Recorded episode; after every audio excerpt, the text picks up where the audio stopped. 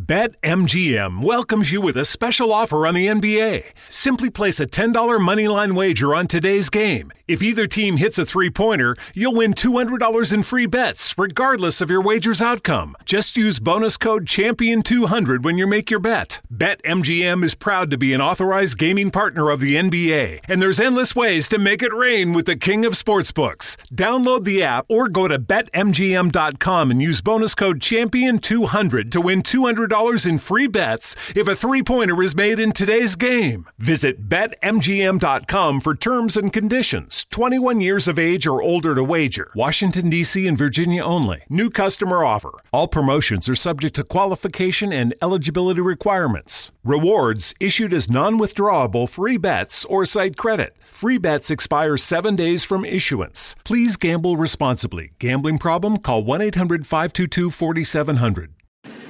Allora oggi voglio parlarvi eh, della piattaforma che ospita la nostra radio network Anchor.fm. Creare un podcast non è mai stato così semplice.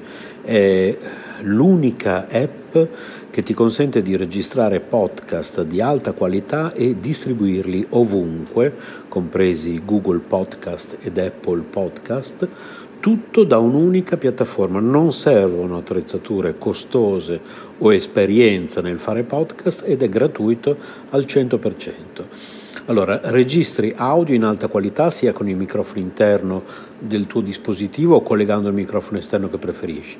Registri con amici o ospiti da qualsiasi parte del mondo. Ricevi messaggi vocali dai tuoi ascoltatori e aggiungi le loro domande o il materiale che ti hanno inviato al prossimo episodio. Aggiungi un'ampia gamma di intermezzi musicali ed effetti sonori al tuo podcast. Importi audio da utilizzare nei tuoi podcast da qualsiasi app del dispositivo aggiungi una qualsiasi canzone da Spotify, riproducibile esclusivamente su Anchor in questo caso. Modifichi il tuo audio ovunque, lo strumento di creazione di splendidi episodi visivi consente di modificare e riorganizzare l'audio degli episodi del podcast. Accorcia o modifica le tue registrazioni con gli strumenti di modifica progettati appositamente per la creazione di podcast. Aggiungi musica di sottofondo intelligente al tuo file audio, sfoglia una vasta libreria di brani completamente gratuiti di alta qualità che regolano in modo intelligente il proprio volume per adattarsi alla tua voce. Aggiungi flag durante la registrazione per contrassegnare le parti su cui tornare per modificarle o rimuoverle. Condividi ovunque il tuo podcast, distribuisci facilmente il tuo podcast su tutte le principali piattaforme con un solo tocco, condividi ovunque il link di qualsiasi episodio o segmento, chi non ha installato Anchor potrà ascoltarlo con i riproduttori di podcast che preferisce o sulla pagina web del tuo profilo Anchor senza bisogno di un account, inserisci un qualsiasi episodio sul tuo sito internet oppure inserisci il podcast e verrà riprodotto sempre l'ultimo episodio Tieni traccia di quante persone ascoltano ogni episodio e di quali segmenti vengono riprodotti più di frequente, scopri chi sta ascoltando ogni segmento su Anchor, accedi a più analisi dettagliate sulla dashboard del desktop collegandoti al sito www.anchor.fm e quindi insomma voglio dire, come non usare Anchor, ecco perché noi l'abbiamo scelto al posto della piattaforma che usavamo prima di Spreaker ed ecco perché lo raccomandiamo a tutti, anchor.fm oppure cercate su Google Anchor oppure si scrive A-N-C-H-O-R oppure scriveteci. Per informazioni, possiamo aiutarvi ad aprire il vostro canale, possiamo aiutarvi tecnicamente con consigli, tutto gratuitamente, siamo a disposizione radio yoga network chiocciola gmail.com Entertainment World Radio by Yoga Network, vi ricordo il nostro indirizzo di posta elettronica radio yoga network chiocciola gmail.com vi ricordo il nostro canale youtube.com barra user barra coscienza spirituale. Vi ricordo i nostri libri digitali che potete comprare su snails-paceedition.stores.streetlib.com eh, tutti questi link li trovate comunque riassunti nel nostro sito www.soleluna.eu della nostra associazione internazionale per la coscienza spirituale Sole Luna. Appunto. Vi ricordo ancora il nostro indirizzo di posta elettronica, così che possiamo mandarvi questi link direttamente nella vostra casella di posta se non siete riusciti a, a fare in tempo a prendere carta, penna, a prendere nota di indirizzi a volte un po' complicati. Radio Yoga Network, chiocciola, gmail.com. Rimanete sintonizzati. Radio Yoga Network, Entertainment World Radio by Yoga Network, trasmette 24 ore su 24, 7 giorni su 7, 365 giorni all'anno. Le ricette del cuore di Cristina. Radio Yoga Network, chiocciola, gmail.com.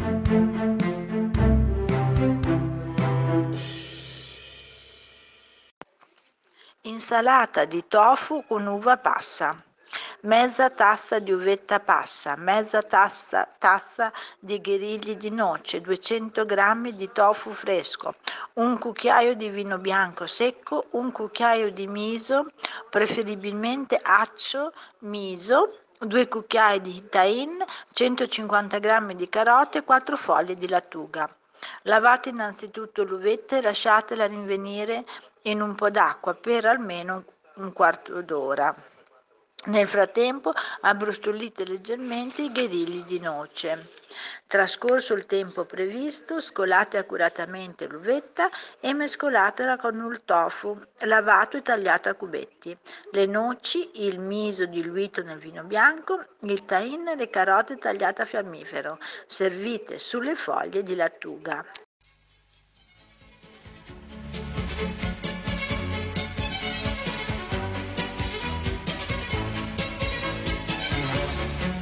KC un programma di Krishna Chaitanya Das.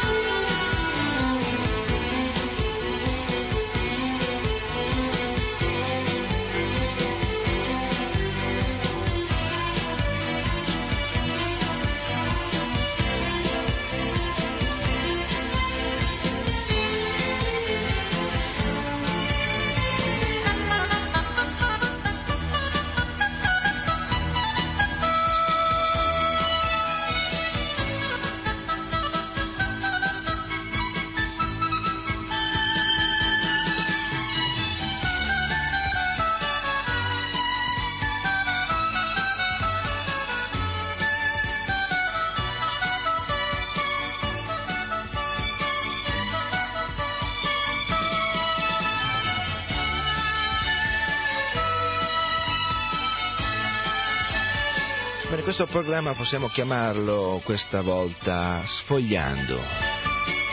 Sfogliando sarà un viaggio vario e variamente composto attraverso alcune pagine.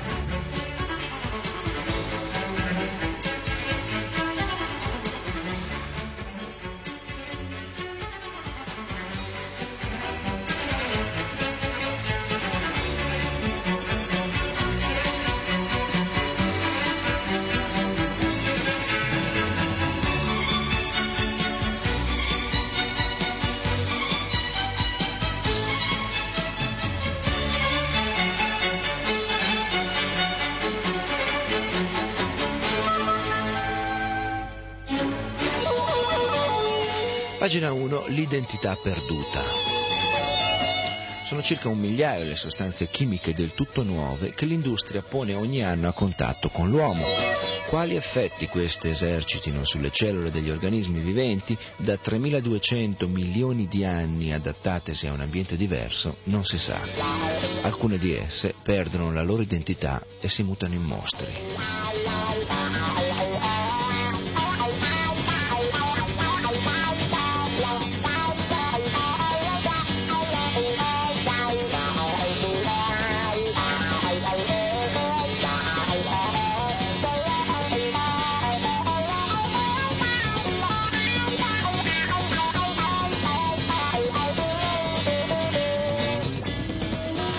L'identità perduta oppure anche dell'inquinamento. Inquinamento grossolano, sottile, psicologico, mentale, fisico, reale.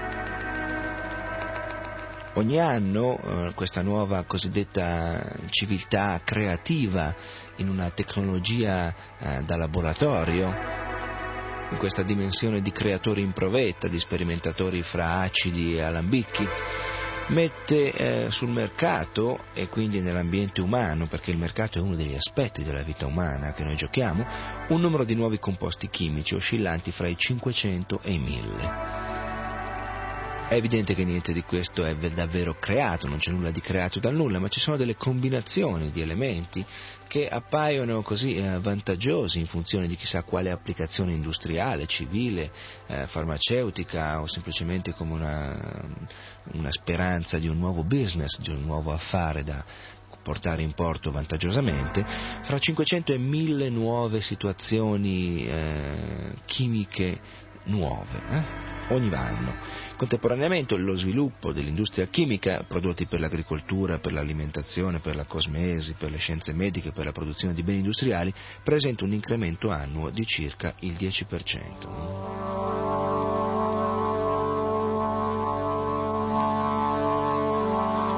Tutto questo introduce un concetto che possiamo racchiudere in una parola, mutazione.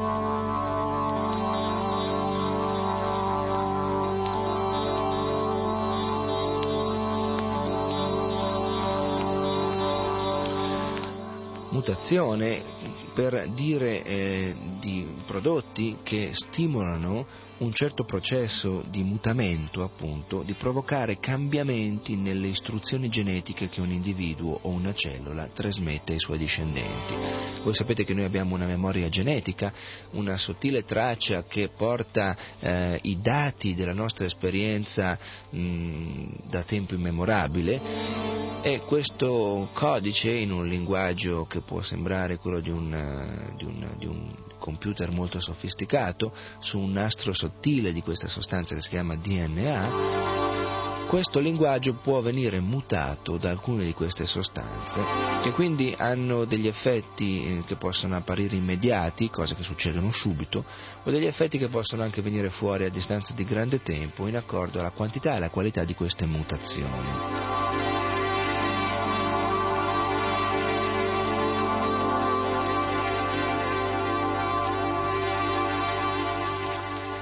Vediamo subito che queste mutazioni possono avere solo tre effetti sull'uomo. Forse nessuno, e questa è un'ipotesi. Forse positivi, e questa è un'altra.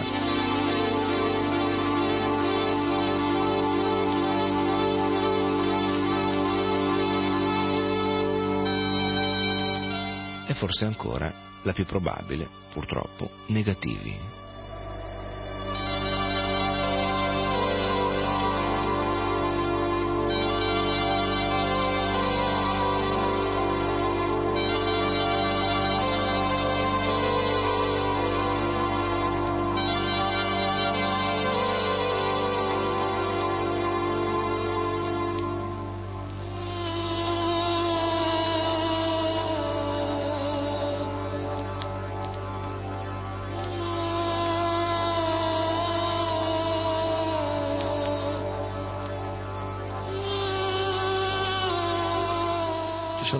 Recenti che hanno portato a una considerazione certa, che le cause determinanti del cancro, ad esempio, che è uno del, dei punti eh, così più evidenti di questa degenerazione della realtà dell'individuo nel, nella sua realtà più intima, appunto, nella cellula, appunto. Il cancro è un, un processo di, eh, di rovinosa trasformazione della cellula fino alla sua distruzione. Ecco, le cause determinanti del cancro, in accordo agli studi più recenti, sono eh, appunto le mutazioni così clamorose dell'ambiente.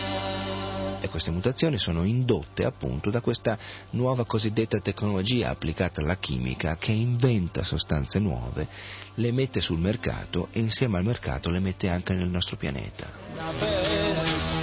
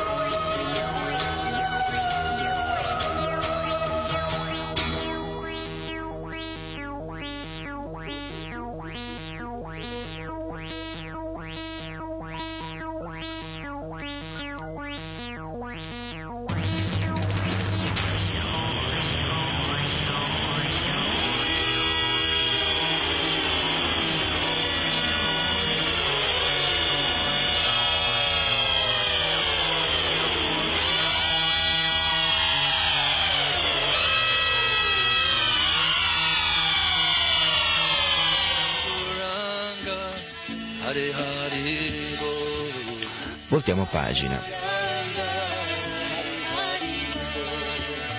Nitai Guranga Hari Hari Bo. Nitai Guranga Hari Hari Bo. Nitai Guranga Hari Hari Bo. Nitai Guranga Hari Hari Bo. Hari Bola come l'anima incarnata passa in questo corpo dall'infanzia alla giovinezza e poi alla vecchiaia, così l'anima passa in un altro corpo all'istante della morte. L'anima realizzata non è turbata da questo cambiamento. Haribo, Haribo, Haribo, Haribo, Haribo,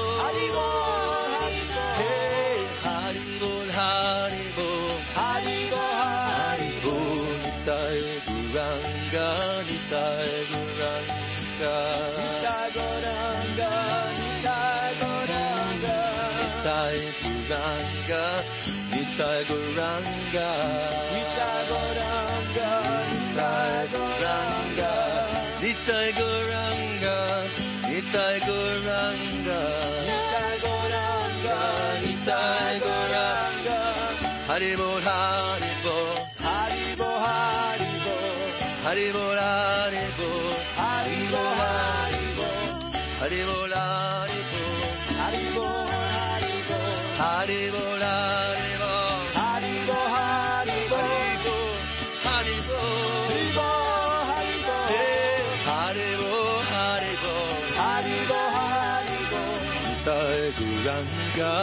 Haribo Haribo Haribo Quindi abbiamo visto un tipo di mutazione, quella che è la base di questa rivoluzione cancerogena, eh? e un altro tipo di mutamento, di cambiamento.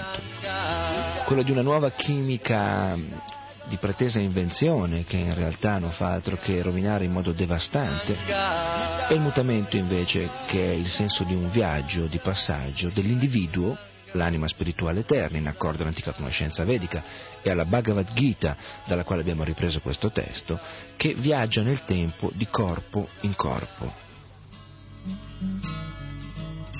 Svegliarmi ancora vuol dir confermare la mia morte un'altra volta.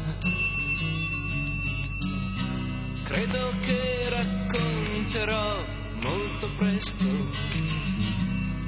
che il mio gioco cambierà, cambierà, cambierà, cambierà. Ogni essere vivente è un'anima spirituale, distinta da tutte le altre. Ogni istante l'anima cambia corpo e si manifesta nella forma di un bambino, di un adolescente, poi di un adulto, infine di un vecchio. Ma l'anima rimane sempre la stessa e non subisce alcun cambiamento. Infine, alla morte del corpo, l'anima trasmigra in un altro involucro. Si muore per nascere, si nasce per morire credo che racconterò molto presto che il mio gioco cambierà, cambierà, cambierà, cambierà. E di fatti si cambiano i corpi, ne abbiamo cambiati anche molti.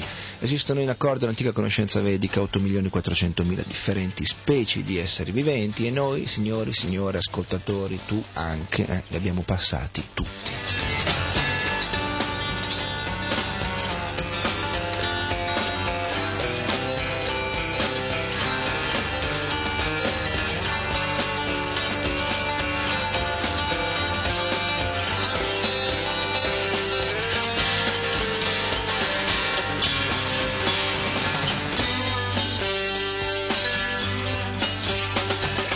Effimeri, gioie e dolori vanno e vengono come l'estate e l'inverno, o figlio di Conti. Sono dovuti all'incontro dei sensi con la materia. Bisogna imparare a tollerarli senza esserne disturbati.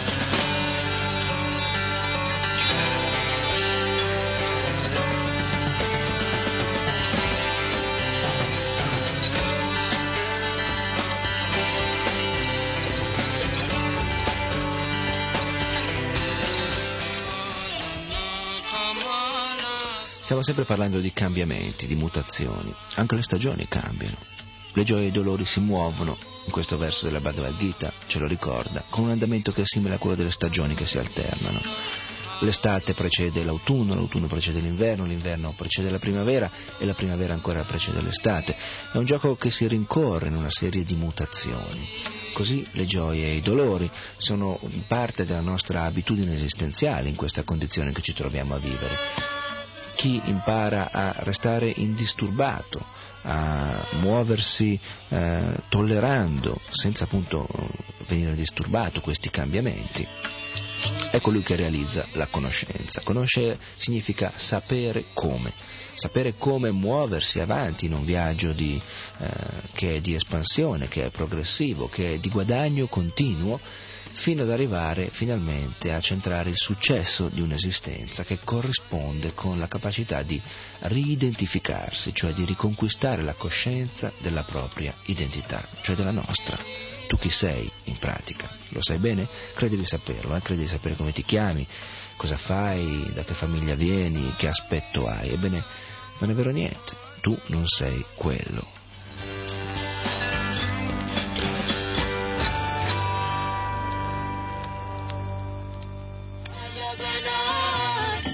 Jagana.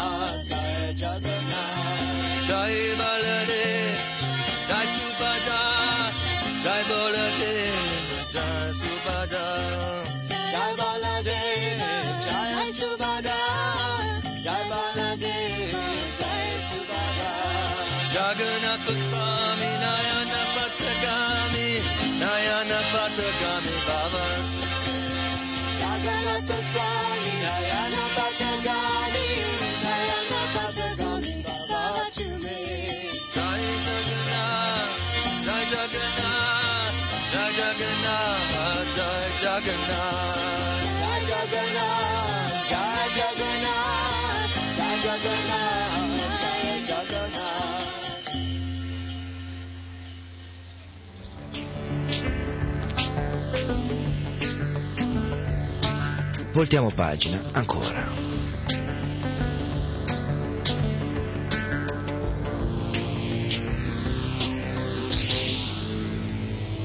Questa pagina si chiama Ombre della quarta dimensione.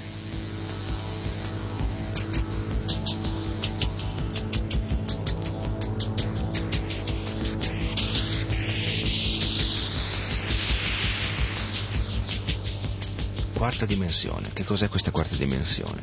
Le creazioni grafiche del, di un elaboratore elettronico inventato da tale Thomas Bankoff aiutano questo matematico, che forse è anche un grafico e pretende di essere un artista elettronico, a penetrare i segreti di questa quarta dimensione.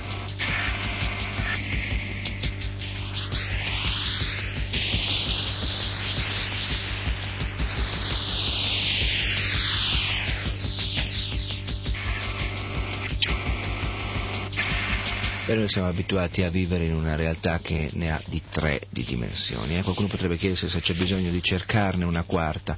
E cosa vuol dire questa quarta dimensione? È difficilmente immaginabile perché in una realtà tridimensionale pensare un concetto che non è presente alla nostra percezione è praticamente impossibile. Però possiamo forse fare un esempio che può aiutare a immaginare cos'è questa quarta dimensione. Proviamo a immaginare un foglio di carta e un quadrato disegnato su questo foglio di carta, steso sul piano del foglio di carta. Il quadrato ha due dimensioni. È disegnato su un foglio di carta e ha due dimensioni. Ha un'altezza e una larghezza. È piano. Immaginiamo che questo quadrato possa essere cosciente in qualche modo e possa avere percezione. Se sullo stesso foglio noi appoggiamo una sfera, una sfera appoggiata sullo stesso piano, il quadrato che abbiamo immaginato avere coscienza e quindi percezione, cosa percepirà di questa sfera? Dalla sua realtà di due dimensioni la sfera appoggiata sul foglio apparirà a lui come un punto, il punto in cui la sfera tocca il foglio. Se poi la sfera muovendosi mh, penetrasse nel foglio, scendendo adagio adagio, che cosa percepirebbe il quadrato di questo movimento di una sfera che gli passa davanti attraversando il foglio?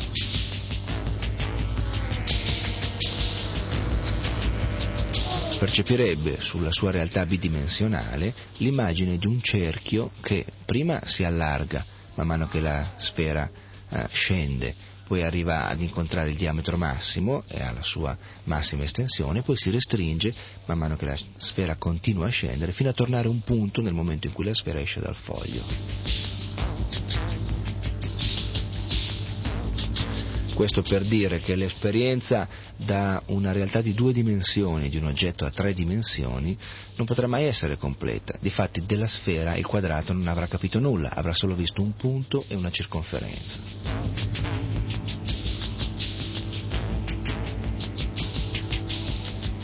Questo per dire che da una dimensione è impossibile raccogliere segnali completi che provengono da un'altra dimensione. Questo sul piano fisico-materiale.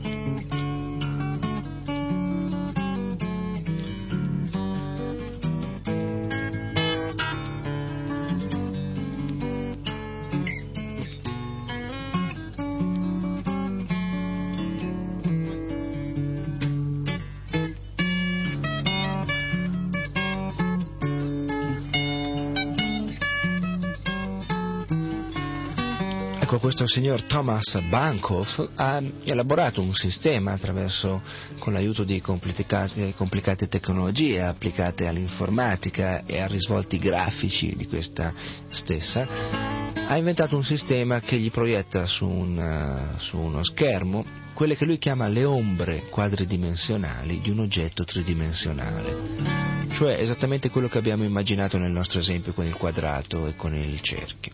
Il quadrato vive una realtà di due dimensioni e ha un'esperienza di un oggetto tridimensionale dal suo punto di vista. Allo stesso modo, un oggetto tridimensionale può avere un'esperienza di una realtà quadridimensionale e questa è chiamata l'ombra della quarta dimensione.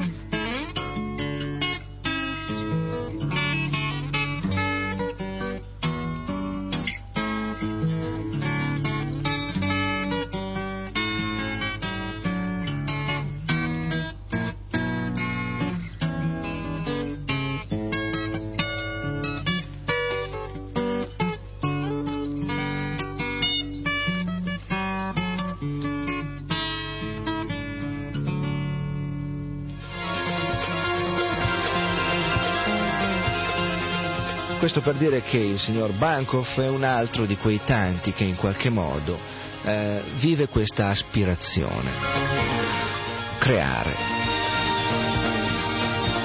E notate che creare è qualcosa di più di quello che eh, vive un artista eh, quando eh, compone, dipinge, scrive, modella. Creare quando si avvicina a inventare, a scoprire, a fare qualcosa che è assolutamente nuovo, almeno nell'intenzione di chi ci prova, è qualcosa che si collega a un grosso, grossissimo errore di base, di fondo, dal nostro passato più lontano, che ognuno di noi ha compiuto.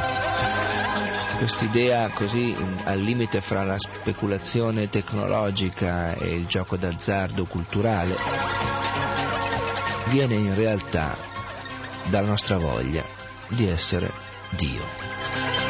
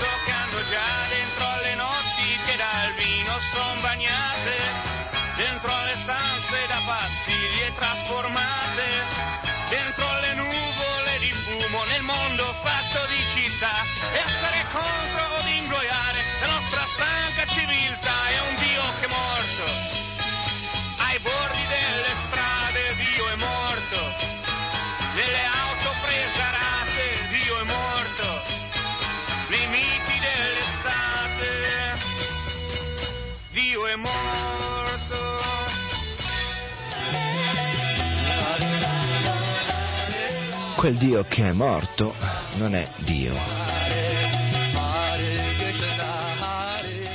Quel Dio che è morto, di cui parlavano questi musicisti italiani di qualche quindicina forse d'anni fa, in pieno beat, eh? tempi di proteste, di canzoni. Quel Dio che è morto è in realtà Sri Krishna, la persona suprema. Krishna è Dio. Il Signore è la verità suprema e assoluta e le sue, le sue due energie si manifestano sotto forma di universi di materia, la prima, e di antimateria, la seconda. Krishna stesso definisce eh, in qualche modo la sua realtà come solo lui può farlo, dicendo nessuna verità mi è superiore, tutto riposa su di me, come le perle riposano su un filo, pensate a una collana, una collana di perle intrecciate, intrecciate, infilate su un filo, ecco, tutto riposa su me come le perle su un filo.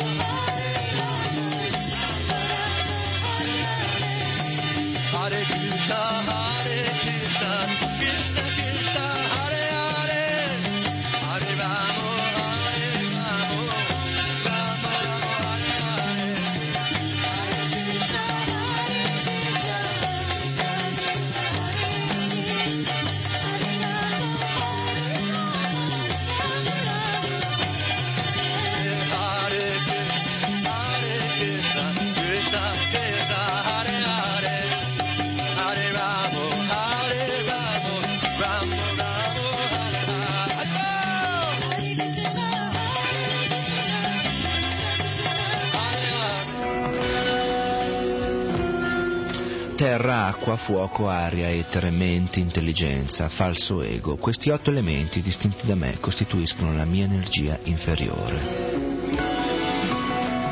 Abbiamo voltato pagina ancora, questa è la Bhagavad Gita.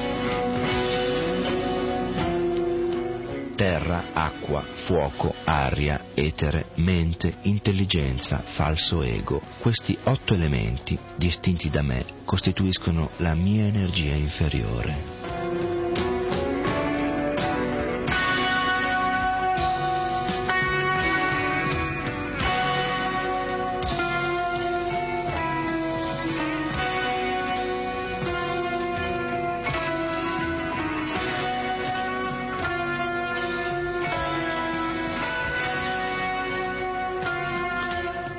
Questa energia materiale, un'altra energia è mia, un'energia superiore, spirituale. Gli esseri viventi che lottano contro la natura materiale e per cui l'universo si anima, la costituiscono.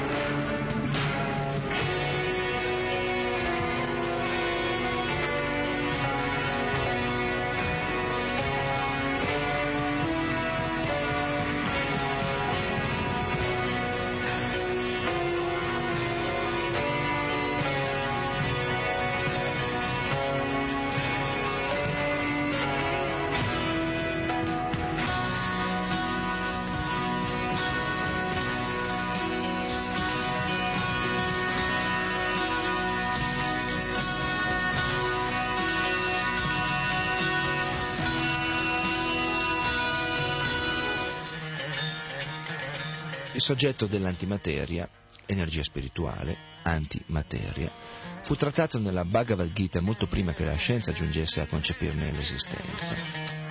Queste scritture, le antiche scritture vediche, spiegano come la filosofia esposta vi fu insegnata molto tempo prima al Deva del Sole e questo implica dunque che la persona suprema, Dio, enunciò i principi della Bhagavad Gita almeno 120 milioni di anni prima della battaglia di Kurukshetra, nel corso della quale ebbe luogo il dialogo della Bhagavad Gita. La Bhagavad Gita è un testo che mh, mm, illustra con, eh, in forma di dialogo, eh, è il dialogo che si svolge tra Dio, Krishna, che gioca il ruolo del cocchiere del carro di Arjuna, un valoroso guerriero impegnato nel campo di questa battaglia, la battaglia di Kurukshetra appunto, dove si trovano a contendersi eh, due eserciti sterminati, saranno 540 milioni alla fine della battaglia eh, i morti sui due campi, che si contendono appunto il dominio eh, del pianeta a quel tempo. E nei campi opposti si trovano, energia, eh, si trovano Arjuna, Arjuna il guerriero, l'amico di Krishna, è perplesso, non sa se deve combattere, perché dovrebbe combattere, quando vede nelle file dei suoi eh, avversari, eh, parenti, amici, il suo maestro, eh, compagni, e lui che è un uomo di virtù, per così dire, con una sua etica precisa, una sua moralità precisa, eh, si rifiuta di eh, vivere questa violenza indiscriminata contro quelli che eh, gli sembrano i suoi parenti, i suoi amici, persone a cui deve in qualche modo affetto e rispetto. Krishna invece col pretesto di eh, spingerlo a questa battaglia, a questa guerra, che sarà la guerra all'ignoranza anche, che sarà la guerra agli attaccamenti, che sarà la guerra a un falso concetto di identità, che sarà la guerra a quello che tiene l'individuo incatenato a una realtà così relativa e limitante come l'energia materiale, che ha l'aspetto di una prigione non solo nell'aspetto del corpo, nella forma del corpo che imprigiona l'individuo, l'anima, ma della prigione perché le categorie mentali che si susseguono in questo gioco di illusione, in questa uh, fantasmagoria uh, così, che appare affascinante con lo scopo unico di ingannarci, di confonderci, questa realtà va combattuta, va combattuta con una determinazione e una forza che assomigliano a una guerra più che a un canto di pace o a un atteggiamento remissivo.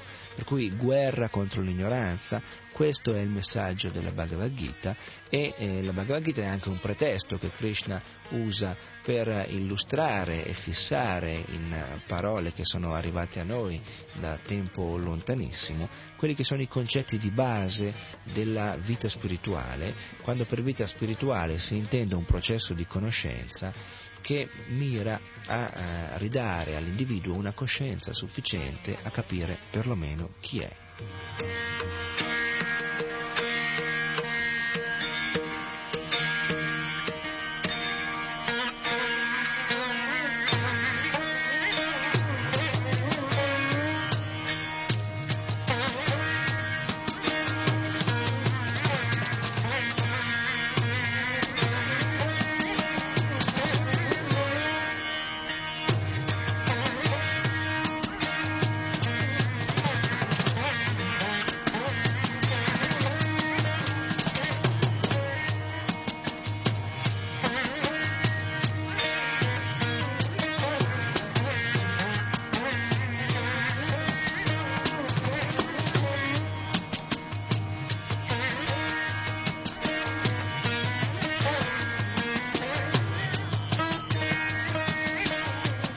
Bhagavad Gita, come tutta questa sterminata letteratura che noi eh, comprendiamo con la dicitura Veda, è un testo di eh, sterminata conoscenza.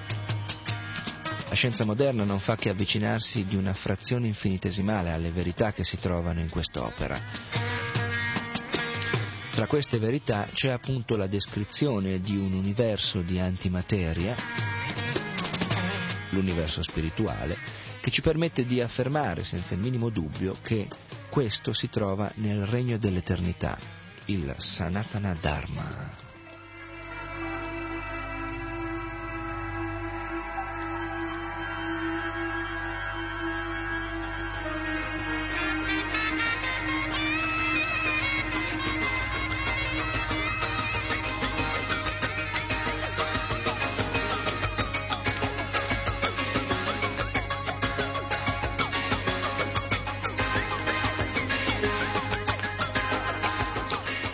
Nella pagina precedente un discorso dell'esperienza di, di, un oggetto bidimensionale che guardava, si trovava a incontrare un oggetto tridimensionale, di come lo potesse percepire con difficoltà in modo impreciso, relativo.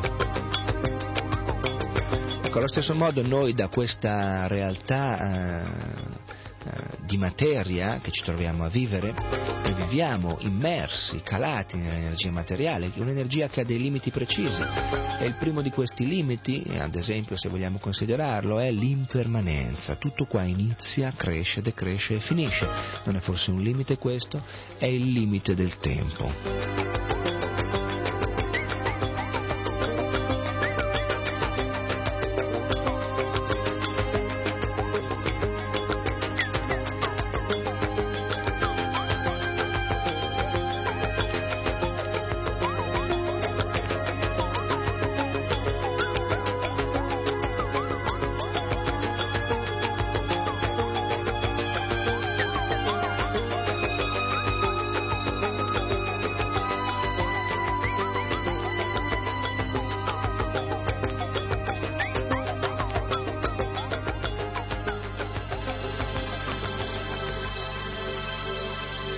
Questo limite del tempo, quando noi lo vogliamo considerare applicato a quella che è una tendenza naturale di ogni individuo, cercare di essere felice?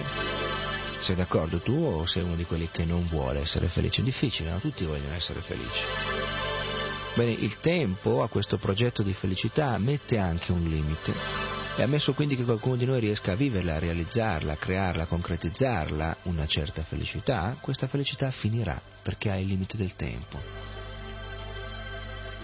Allora... Che cosa possiamo fare se non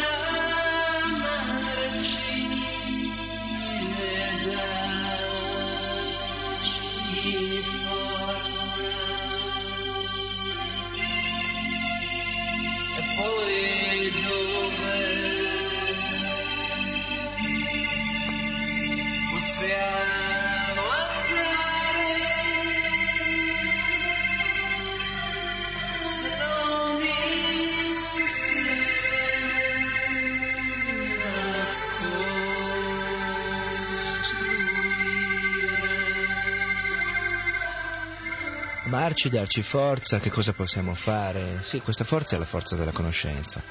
Ehm, l'amore è quello che esce da questa conoscenza come una condizione unica di rispetto reciproco fra gli individui, quando gli individui sono tutti quelli che muovono con vita la loro verità. eh?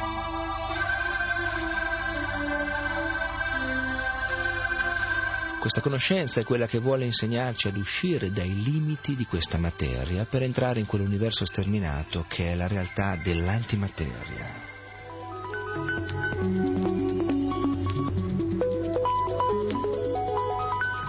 Perché quando l'impermanenza applicata, giocata dal tempo, eh, genera frustrazione nell'individuo, l'individuo realizza che non sa, che è ignorante, che non sa come fare a venirne fuori. Queste sono le caratteristiche dell'energia di materia. Impermanenza, ansietà che ne deriva, ignoranza che la determina.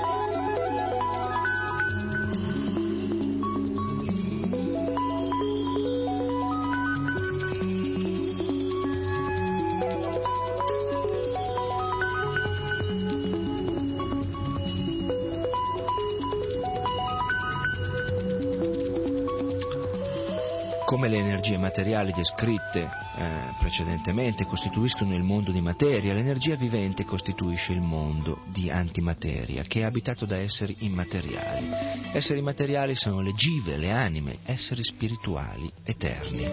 Eterni perché eterna è la condizione di questa antimateria, lo spirito, che ha caratteristiche opposte a quelle della materia.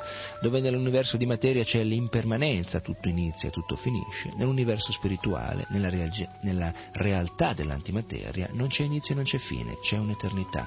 C'è, è.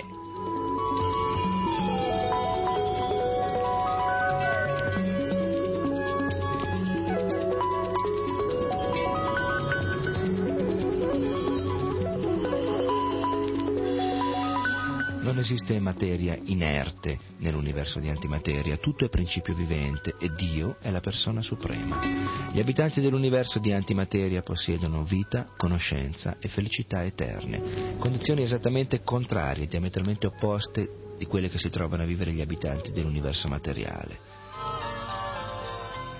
Contro l'ansietà che consegue dall'impermanenza nell'universo materiale, c'è la felicità che consegue dall'eternità nell'universo spirituale. Contro l'ignoranza che determina l'ansietà nell'universo di materia, c'è la conoscenza che determina la conoscenza che determina la felicità nell'universo immateriale.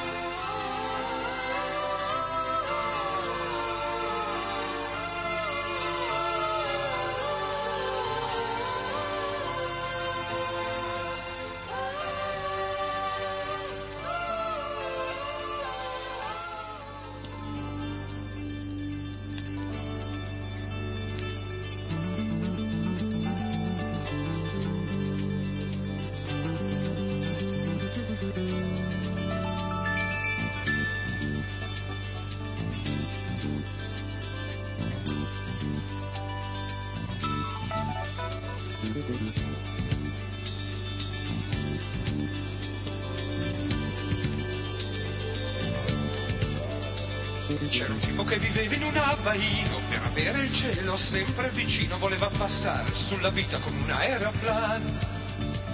Perché a lui non importava niente di quello che faceva la gente, solo una cosa per lui era importante. E si esercitava continuamente per sviluppare quel talento latente che è nascosto tra le pieghe della mente. E la notte sdraiato sul letto guardando le stelle dalla finestra nel tetto con un messaggio voleva prendere contatto. Diceva extraterrestre, portami via. Voglio una stella che sia tutta mia, extraterrestre, vienimi a pigliare. Voglio un pianeta su cui ricominciare.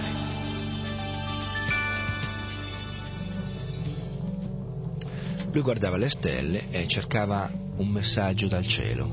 Voltiamo pagina ancora, ascoltando l'universo. Sono 50 anni che è nata una scienza giovane, la radioastronomia. Sono passati 50 anni da quando nell'aprile del 1932 a un convegno di eh, radiotecnici tale Karl Jansky, un ingegnere della Bell Telephone Laboratories, che è una compagnia di telecomunicazione americana, diede notizia di avere eh, captato dei rumori dallo spazio. Tutto era cominciato nel 1929 anno in cui questo Jansky venne incaricato di compiere delle ricerche sull'origine dei radiorumori che disturbavano le comunicazioni intercontinentali che questa società appunto aveva l'incarico di allestire.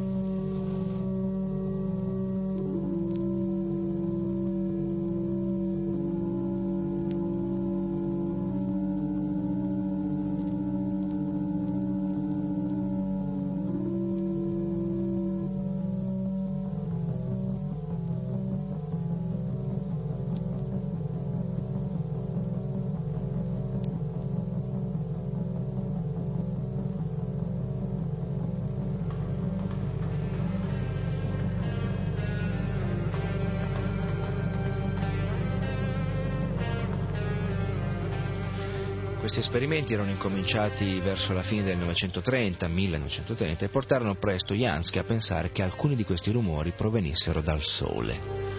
Infatti si spostavano da est a ovest come il Sole, che in questo periodo dell'anno si trova nella costellazione del Sagittario, cioè in quel periodo si trovava.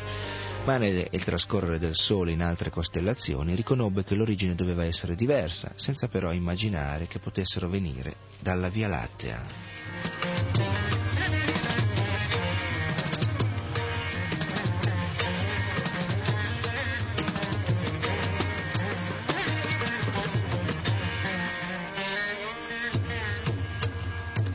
Rumori dallo spazio. Questo ingegnere, che non ne sapeva nulla di astronomia, era un tecnico di radiocomunicazione, decise 50 anni fa di puntare delle grandi antenne telescopiche in alto. Storia simile a quella che cantava il personaggio di prima, che guardava e cercava dei segnali che venissero dallo spazio. Ma che cosa cerca uno dallo spazio? Che tipo di conferma o di dallo spazio? No? Può cercare solo di capire come fare, questa è una tendenza più o meno conscia, forse non cosciente, ma viva in tutti, come fare a tornare a frequentare quelle informazioni che sono della realtà di antimateria, che tutti noi abbiamo conosciuto, perché tutti noi veniamo da là, veniamo dall'universo spirituale. Tutti noi siamo stati là con un corpo spirituale eterno, colorato, felice, pieno di conoscenze, di felicità, appunto senza limite, eterno, e siamo poi precipitati per una serie di circostanze dovute solo alle nostre false eh, proiezioni, nostri, alle nostre aspirazioni eh, rovinose, al nostro tentativo di essere Dio, al nostro non essere capaci di arrenderci all'idea che Dio è la persona suprema, è uno, eternamente individuo, persona, e noi anche siamo individui eternamente, senza però avere mai la possibilità di essere Dio. Ecco, ribelli, ribelli come gli angeli ribelli, trasformati in demoni, della tradizione cristiana, ribelli all'idea di non poter essere Dio, abbiamo voluto fare noi un esperimento diretto, vediamo se sono capaci di essere Dio, ci siamo detti. Ecco allora che Dio ci ha messo a disposizione una palestra, l'universo materiale, per esercitare quella che poi si rivelerà la nostra clamorosa incapacità di esserlo.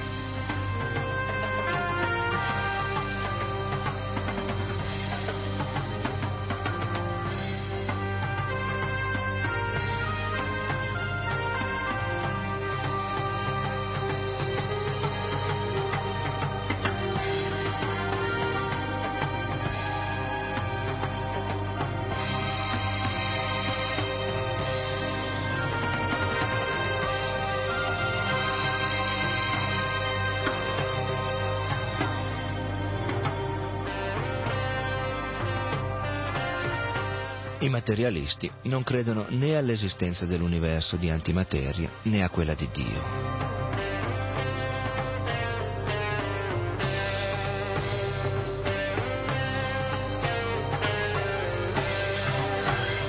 e anche se spesso sono intelligenti e anche istruiti, rimangono degli esseri sfortunati perché si lasciano ingannare dalle manifestazioni della materia, la cui influenza preclude loro ogni conoscenza dell'universo spirituale.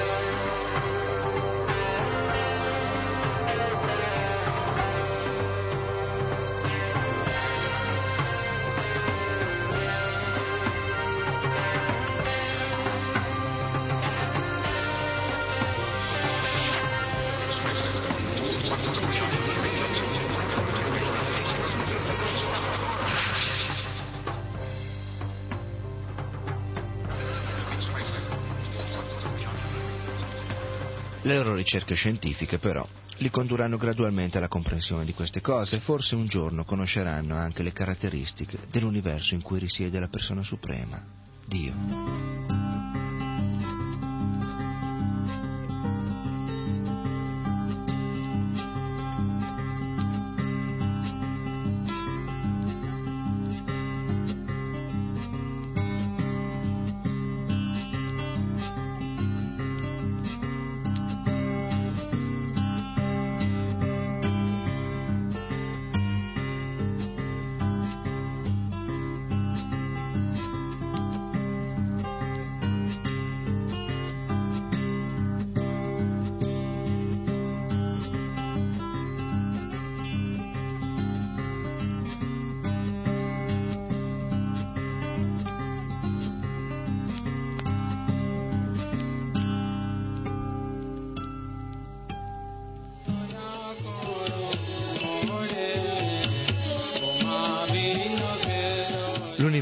Materia non è che l'ombra dell'universo d'antimateria. È il discorso che facevamo prima del quadrato che guardava eh, il- la sfera e ne aveva un'idea incompleta. È il discorso che facevamo prima a proposito delle ombre della quarta dimensione del gioco di quel ricercatore, tale Thomas Bankoff, che aveva trovato le ombre di un oggetto quadridimensionale percepite da una realtà tridimensionale. È il discorso di dimensioni eh, parallele che possono essere percepite o non percepite e il limite di questa percezione risiede nella nostra coscienza. L'universo materiale non è quindi che l'ombra dell'universo spirituale e i tratti distintivi di quest'ultimo sono molto più numerosi. Quando Arjuna, a cui accennavamo prima per raccontare la scena in cui si svolge la Bhagavad Gita, assunse il ruolo di discepolo per ricevere la conoscenza da Krishna, gli pose tutte le domande necessarie per la comprensione di questi due mondi e Krishna gli rispose in modo che tutti potessero trarre vantaggio dalle sue parole. C'è un attore principale, un ruolo primario nell'universo spirituale, Sri Krishna. Sri Krishna è Dio, la persona suprema, che esiste nella sua forma e personalità originali e anche nelle sue numerose altre forme spirituali contemporaneamente.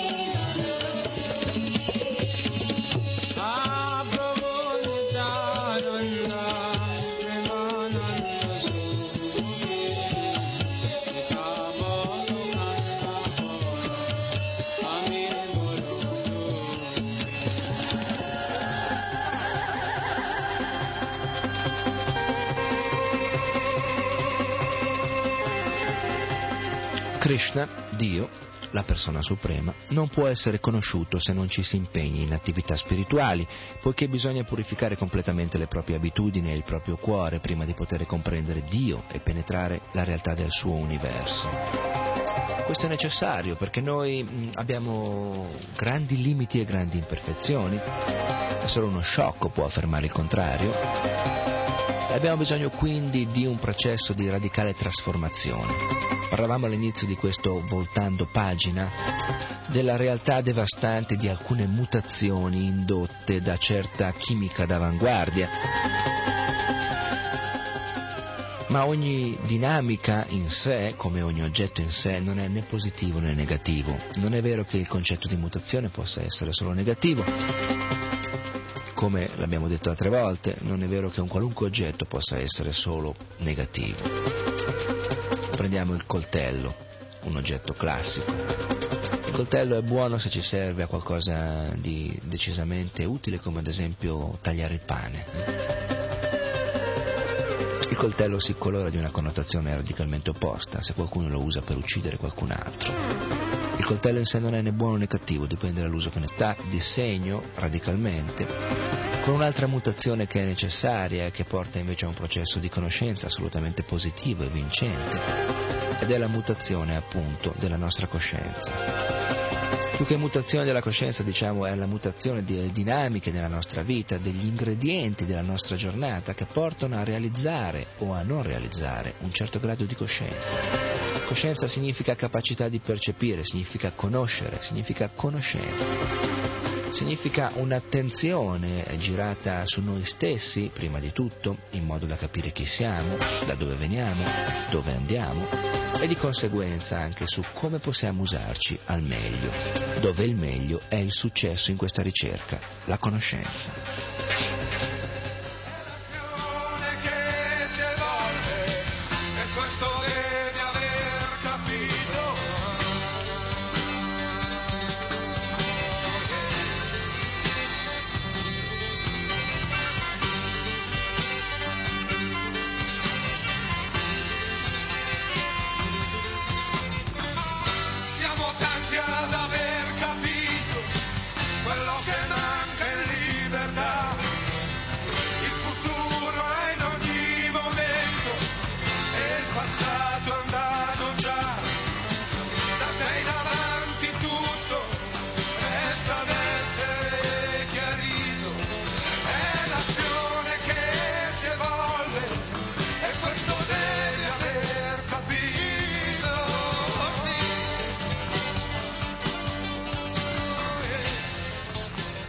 Dice che devi aver capito che è l'azione che si evolve. eh? L'azione si evolve in senso positivo solo se la coscienza che la determina si evolve in senso positivo. C'è tutta una realtà che va lasciata perdere in verità, eh? che è quella che non ci serve ad andare avanti, che non è utile, che è assolutamente inutile, clamorosamente inutile. Ed è una vita intera, la stragrande maggioranza della vita della stragrande maggioranza delle persone, dare come meta la conoscenza, in effetti risulta assolutamente inutile.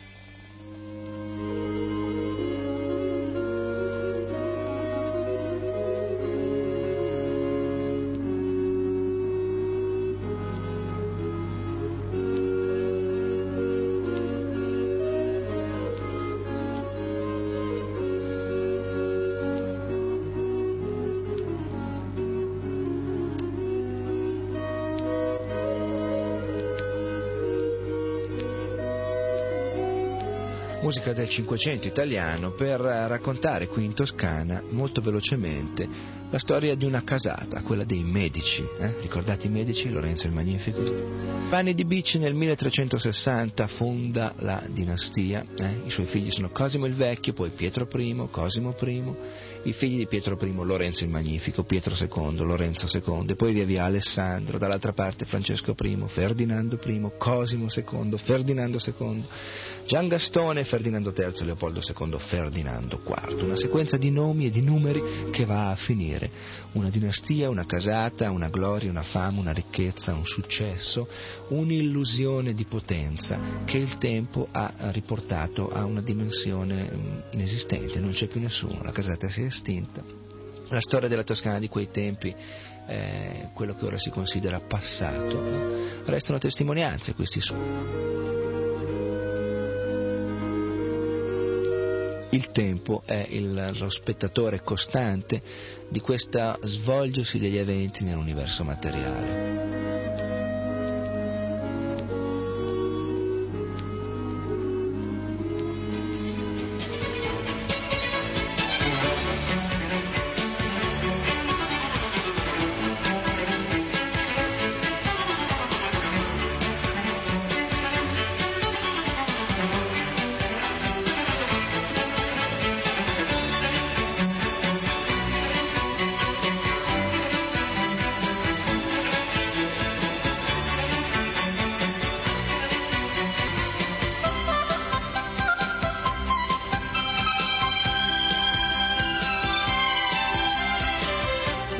Allora di cercare una costante che possa accompagnare in un viaggio che non finisce, che è il viaggio dell'anima, che è eterna, con una caratteristica di certezza. Questa certezza è Dio, Krishna, la persona suprema, è un punto di riferimento fisso anche perché è il primo, è l'ultimo ed è presente in ogni momento di questo viaggio che è la realtà. Dio, Krishna è la verità suprema, è l'antimateria, l'universo spirituale con gli esseri che lo fanno vivo Così come la materia, tutti insieme emanano da lui. Krishna è la radice di tutto ciò che esiste, così come i rami e le foglie di un albero sono nutriti soltanto quando si annaffiano le... Colui che adora e serve Krishna può conoscere dettagliatamente la natura dei mondi di materia e anche di antimateria, senza dover fare, come i materialisti, difficili ricerche. Abbiamo visto voltando numerose pagine, numerosi sforzi di cosiddetti ricercatori, di scienziati presunti, di persone che cercano guardando e usando gli strumenti delle tecnologie più sofisticate. Cercare quello è un modo per cercare, ma un modo per trovare, il modo per trovare è un altro. Il modo per trovare è il modo per che passa per eh, prima, eh, un primo risultato sicuro, trovare noi stessi, trovare la capacità di capire chi siamo. È importante perché l'identità è la base del viaggio che un individuo può fare. Che cosa puoi fare, cosa puoi dire, dove puoi andare se non sai nemmeno chi sei. Invitiamo tutti gli ascoltatori a riflettere su questi punti che sono quelli espressi dall'antica conoscenza vedica che dà risposte esaurienti a ogni domanda di esistenza. La Bhagavad Gita, lo Srimad Bhagavatam, i testi dell'antica conoscenza vedica che parlano di Krishna, Dio, la persona suprema.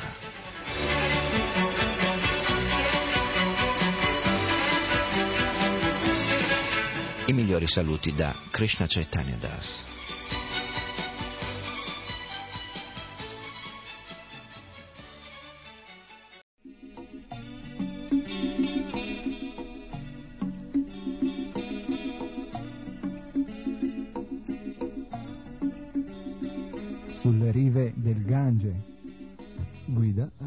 Santi dell'India. Un viaggio per capire.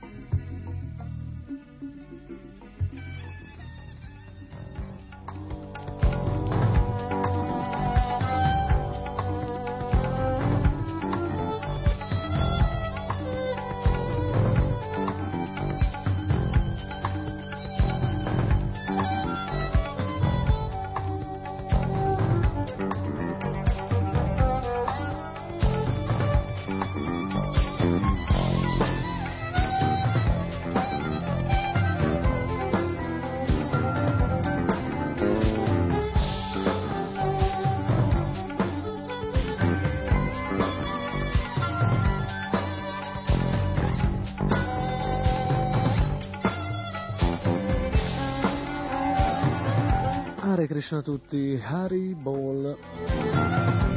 Al microfono in questo istante Param Gurudas. Questa trasmissione è sulle rive del Gange. Un'altra puntata, un altro viaggio, un'altra meta, un'altra esperienza, un'altra avventura. Ogni volta vi proponiamo sempre all'interno di questo programma qualcosa di nuovo Tanti sono i luoghi santi in India che i devoti di Krishna visitano e che consigliano di visitare. Tante sono le esperienze che vogliamo raccontarvi e condividere con voi. Abbiamo visitato nel corso delle precedenti puntate numerosi luoghi, il luogo dove Krishna nacque a Mathura, il luogo dove Krishna 5.000 anni fa svolse i suoi divertimenti di infanzia a Vrindavan, il luogo dove Sri Chaitanya Mahaprabhu, un avatar, una manifestazione di Krishna, Dio la persona suprema, apparve 500 anni fa in Bengala, Mayapur.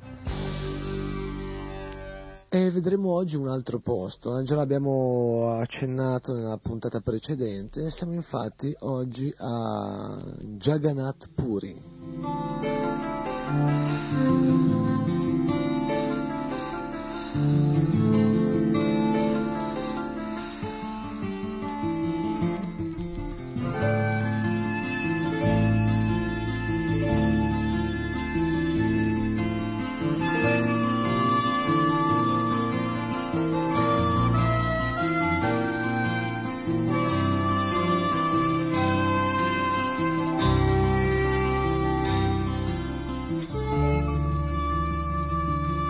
Quindi nella puntata di oggi a Jagannath Puri. Geograficamente si trova in Orissa,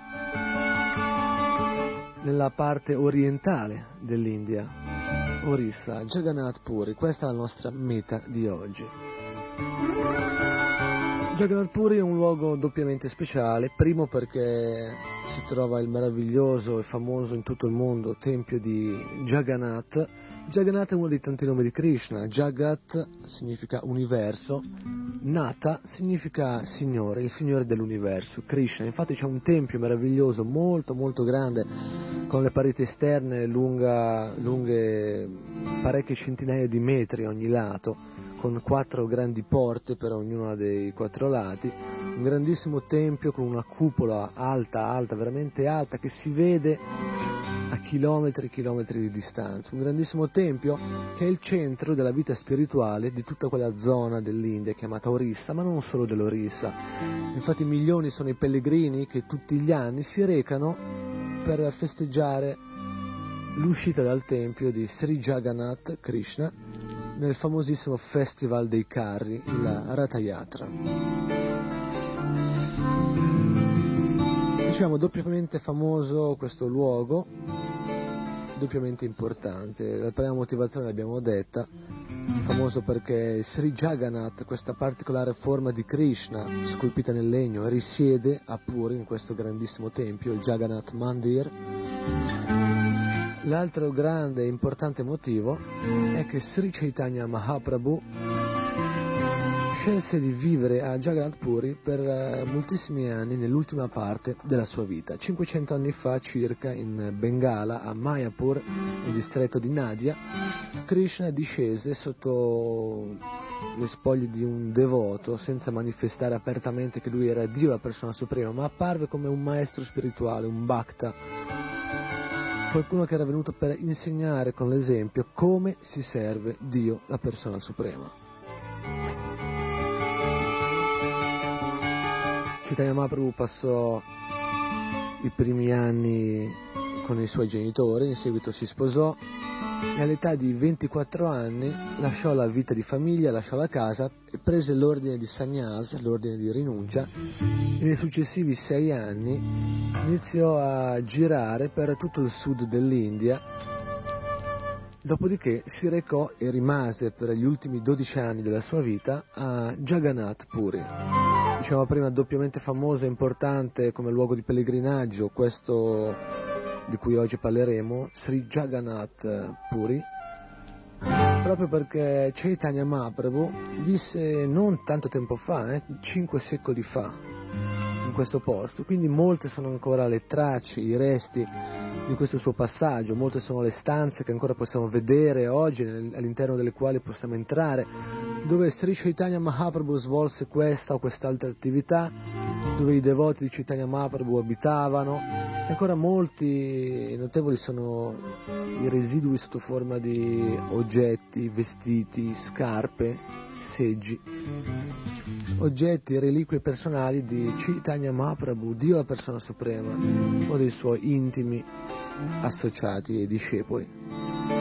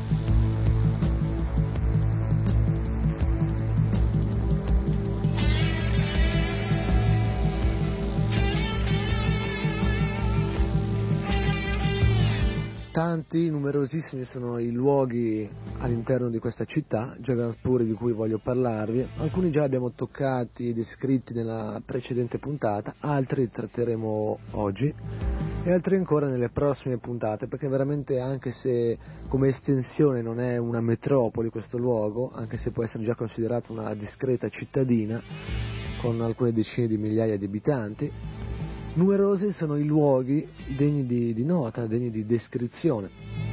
A ognuno di questi luoghi che vi presenterò sono legate delle meravigliose storie di Krishna Chaitanya Mahaprabhu o dei suoi devoti. Quindi partiamo, non è caso, con il parlarvi di Haridas Thakur. Haridas Thakur di origine musulmana, divenne uno dei più intimi discepoli di Sri Krishna Chaitanya Mahaprabhu e lui risiedette a Jagannath Puri per tutto il periodo in cui anche Chaitanya Mahaprabhu viveva lì.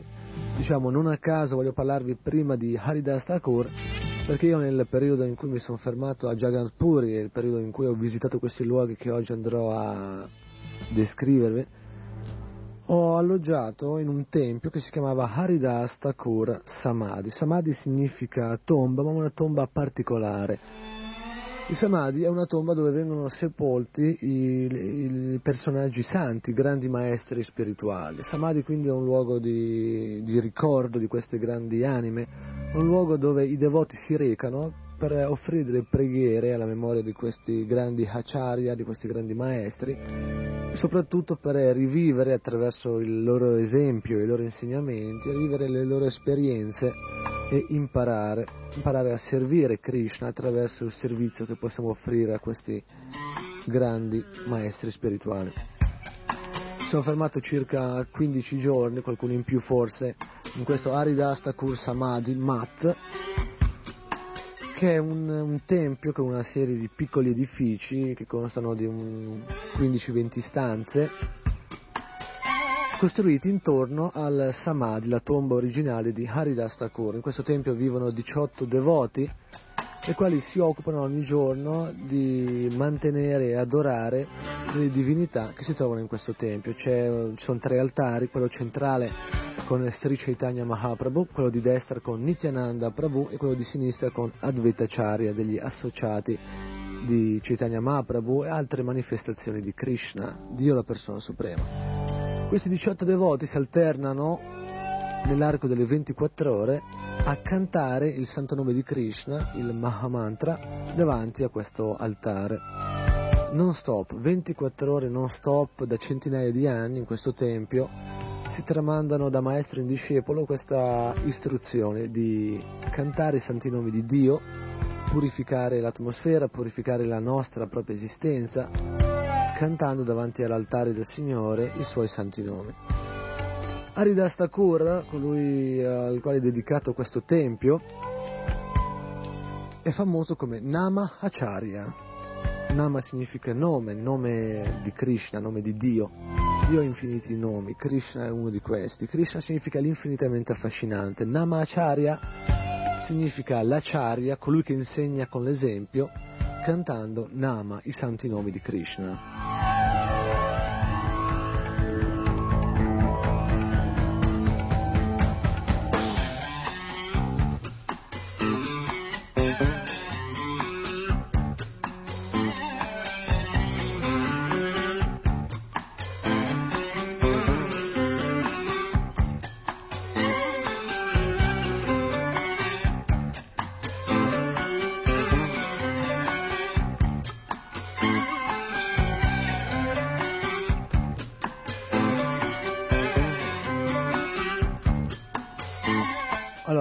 Passare alla descrizione e alla narrazione relativa ad Haridas Thakur e al luogo che vi consigliamo di visitare, dove si trova il Samadhi di Haridas Thakur, ascoltiamo una canzone Vaishnava, una preghiera,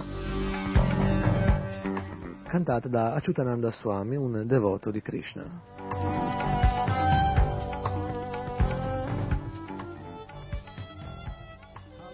चरण ऋणु भजनयन् कूला भकत सेव परमसिद्धि प्रेमलतिकर मूला शुद्ध भकत चरण ऋणु भजनयं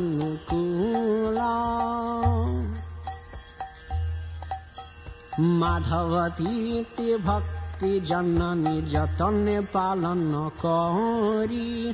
কৃষ্ণ বসতি বসতি বলি পরমাদার বরি গৌরামার যে সব স্থান स्थान करल ब्रह्मण रंगे गौरा मार जे सब स्थान करल ब्रह्मण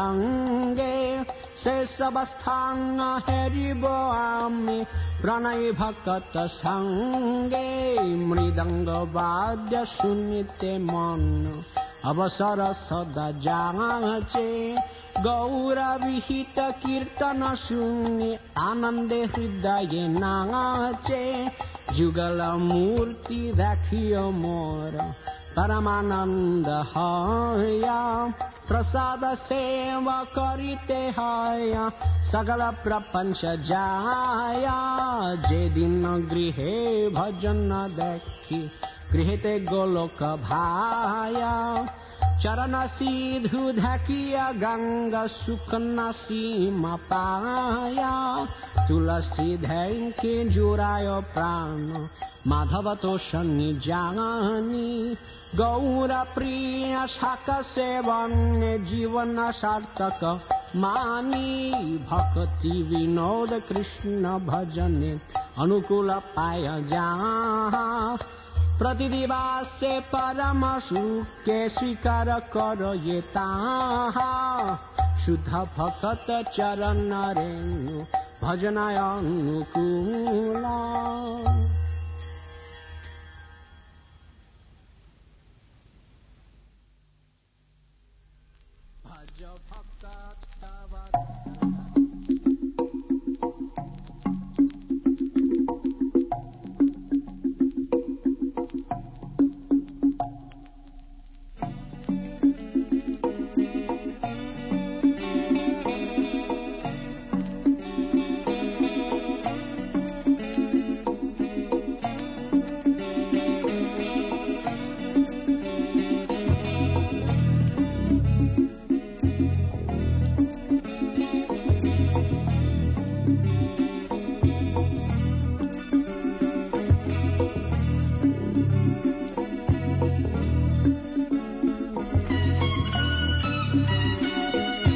Allora, sempre all'ascolto di Sulle rive del Gange. Siamo oggi in India, Orissa, Jagannath, Puri, nella regione dove in effetti il Gange non scorre. Ma sulle rive del Gange è una frase che richiama inevitabilmente certi tipi di paesaggi, certi tipi di atmosfere particolari. Il Gange, questo fiume sacro in India, chiamato Gangamahi, Gangamata, madre Gange. Per molti indiani che vivono in città sante che si trovano sul corso di questo fiume, il Gange è proprio una madre. eh? L'acqua del Gange viene usata per, eh, per lavarsi, viene usata l'acqua per tantissimi altri scopi, per irrigare i campi.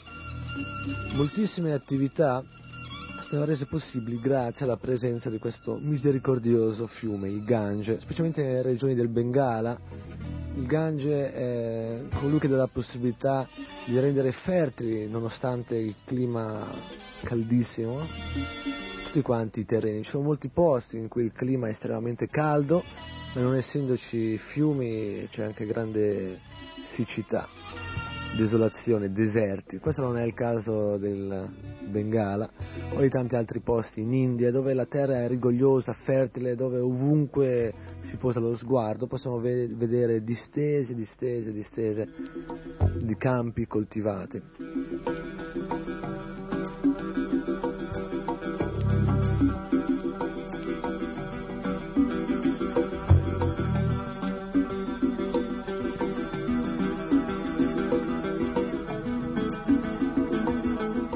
Giorno Govinda il servitore personale di Sri Chaitanya Mahaprabhu, andò con grande felicità a consegnare il prasadam del signore Jagannath ad Haridas Thakur. Prasadam, vi ricordo, è il cibo spirituale. In ogni tempio dove ci sono delle forme di Krishna, i devoti, quando cucinano, offrono su un piatto appositamente dedicato al Signore il cibo. Il cibo viene offerto a Krishna sull'altare tramite particolari preghiere, dopodiché questo cibo viene diviso tra tutti i devoti e viene considerato come un cibo spirituale dal potere altamente purificatore. Un giorno quindi Govinda, il servitore di Chaitanya Mahaprabhu, si recò a trovare Haridas Thakur, portandogli un po' di questo cibo spirituale, prasadam. Arrivando alla dimora di Haridas Thakur, Govinda vide che Haridas era steso sulla schiena e cantava il Mahamantra Hare Krishna, Hare Krishna, Krishna Krishna Hare Hare, Hare Ram, Hare Ram, Rama Rama, Hare Hare, molto molto lentamente. Per favore alzati e prendi questo Mahaprasada, disse Govinda. E Haridas Thakur rispose, oggi no, oggi digiuno.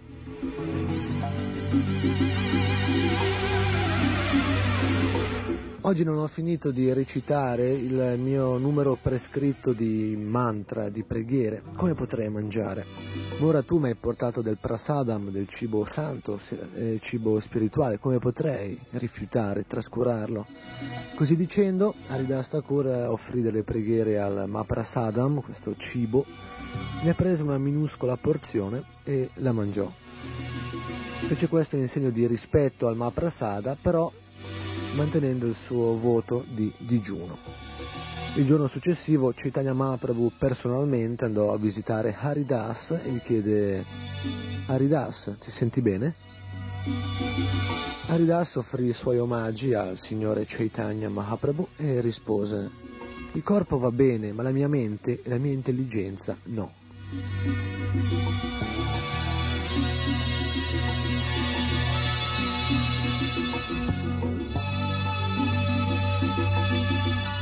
Sri Chaitanya chiese ancora ad Haridas, sai che genere di malattia è? Haridas Thakur rispose, la mia malattia è che non riesco a finire il mio numero prescritto di mantra quotidiani. Ora sei diventato vecchio, disse il Signore, puoi diminuire, diminuire il tuo numero di giri che canti quotidianamente. Ti sei già liberato, perciò non hai bisogno di seguire molto rigidamente le regole. Tu hai già predicato a sufficienza le glorie del santo nome di Krishna in questo mondo. Quindi il Signore concluse, ora per favore riduci il numero di volte che canti il Mahamantra Hare Krishna. E Haridas Thakur rispose, per favore, ascolta la mia autentica giustificazione. Io sono nato in una famiglia inferiore, il mio corpo è abominevole al massimo grado. Sono sempre impegnato in attività inferiori, perciò sono il più basso e il più degradato tra gli uomini. Io sono un intoccabile, non devo essere guardato, ma tu mi hai accettato come tuo devoto, come tuo servitore. Questo significa che mi hai liberato da una condizione infernale, sollevandomi invece al livello di Vaikunta, al livello spirituale. Mio caro Signore, tu sei Dio, la persona suprema indipendente, tu agisci secondo la tua libera volontà, tu fai danzare il mondo intero e tu fai ciò che preferisci. Mio caro Signore, nella tua misericordia mi hai fatto danzare in molti modi. Per esempio mi è stato offerto lo Shaddapatra, che avrebbe dovuto essere offerto invece a un brahmana di prim'ordine. Io ne ho mangiato, pur essendo nato in una famiglia di mangiatori di carne. Da molto tempo ho un solo desiderio. Penso che ben presto, o oh mio Signore, tu concluderai i tuoi divertimenti in questo mondo materiale e vorrei che tu non mi facessi vedere il capitolo conclusivo dei tuoi divertimenti. Prima che quel momento arrivi, ti prego, fa che il mio corpo cada in tua presenza. Desidero stringere al cuore i tuoi piedi di loto e vedere il tuo volto di luna.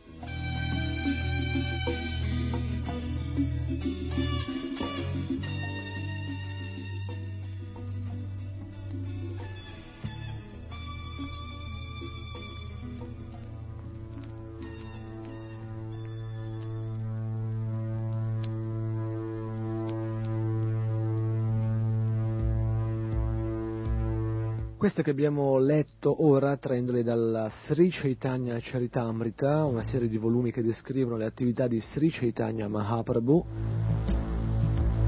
era un dialogo tra Sri Chaitanya, una manifestazione, una avatar, avatar significa colui che discende, una manifestazione particolare di Krishna, Dio la persona suprema, discesa su questo nostro pianeta in India 500 anni fa. Chaitanya Mahaprabhu scese per insegnarci a comportarci da devoti e insegnarci quali sono le relazioni tra devoti. In questo dialogo tra Chaitanya Mahaprabhu e Haridas Thakur abbiamo sentito la richiesta di Haridas. Haridas era molto vecchio e dice il mio corpo sta per cadere, però siccome so che fra presto anche tu, Krishna, Chaitanya Mahaprabhu, fra poco tempo lascerai questo pianeta, i tuoi divertimenti arriveranno alla fase conclusiva, ti chiedo qualcosa, ho una richiesta. Voglio lasciare il corpo, voglio che la mia anima lasci questo materiale corpo prima che tu interrompa i tuoi divertimenti su questo pianeta, perché per me sarebbe una sofferenza troppo grande, non potrei resistere. Voglio invece morire tenendo tra le mie braccia i tuoi piedi di loto e guardando con i miei occhi il tuo volto di luna. Questa era la richiesta di Haridas Thakur, il più elevato tra i devoti di Sri Chaitanya.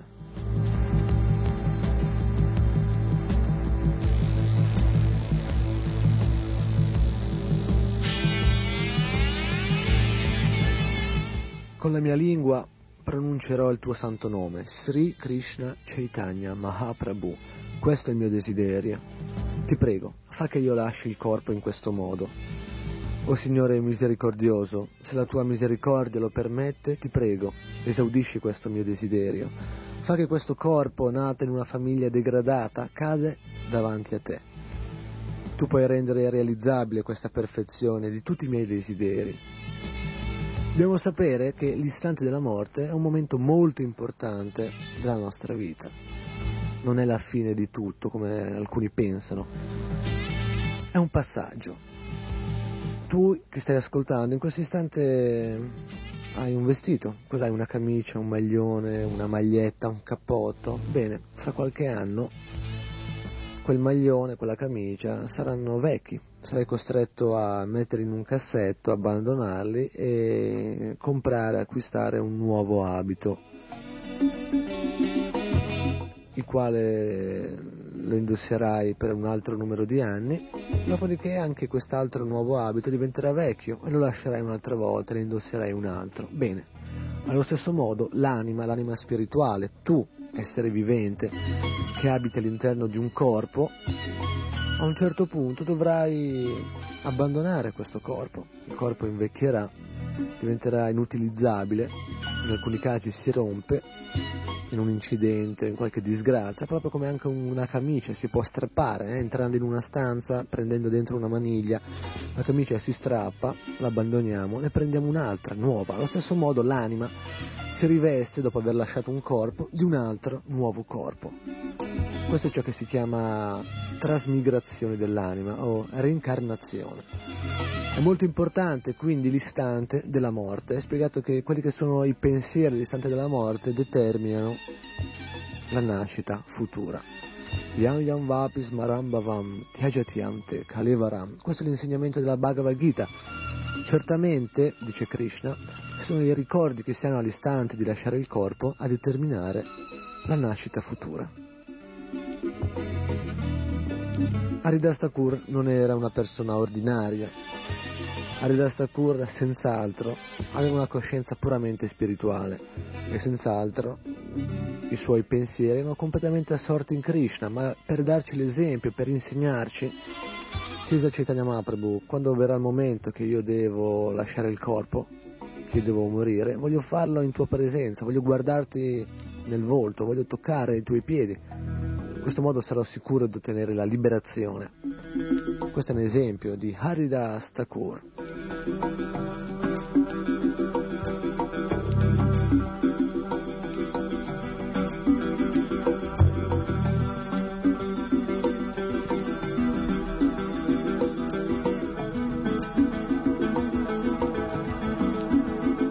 Sri Chaitanya Mahaprabhu eh, disse in risposta ad Haridas, mio caro Haridas, Krishna è così misericordioso che si fa un dovere di realizzare qualunque cosa tu desideri.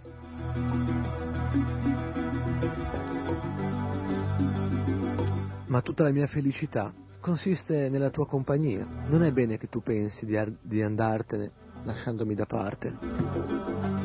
Afferrando i piedi di loto di Sri Chaitanya Mahaprabhu, Haridas disse Mio signore, non creare un'illusione. Anche se sono così degradato, devi certamente farmi questa grazia. Mio signore, ci sono molte persone rispettabili, milioni di devoti, tutti degni di sedere sul mio capo, tutti ti aiutano nei tuoi divertimenti. Mio signore, se muore un insetto insignificante come me, che cosa perderai? Quando una formica muore, forse che il mondo materiale ci perde qualcosa? Mio signore, tu sei sempre affezionato ai tuoi devoti, io sono soltanto un devoto di imitazione, ma desidero ugualmente che tu soddisfi il mio desiderio. Questo mi aspetto da te.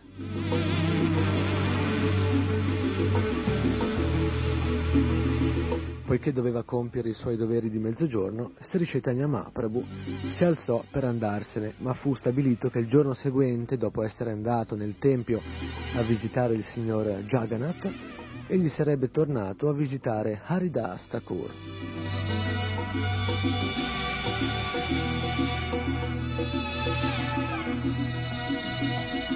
Quotidianamente Chaitanya Mahaprabhu, che in quel periodo risiedeva a Jagannath Puri, si recava a rendere gli omaggi alla forma di Krishna, Jagannath, il Signore dell'Universo, che si trova all'interno del tempio di Jagannath su un maestoso e molto decorato altare. Non tutte le persone potevano entrare a visitare Jagannath, solamente venivano ammesse all'entrata di questo tempio le persone appartenenti alla casta hindu.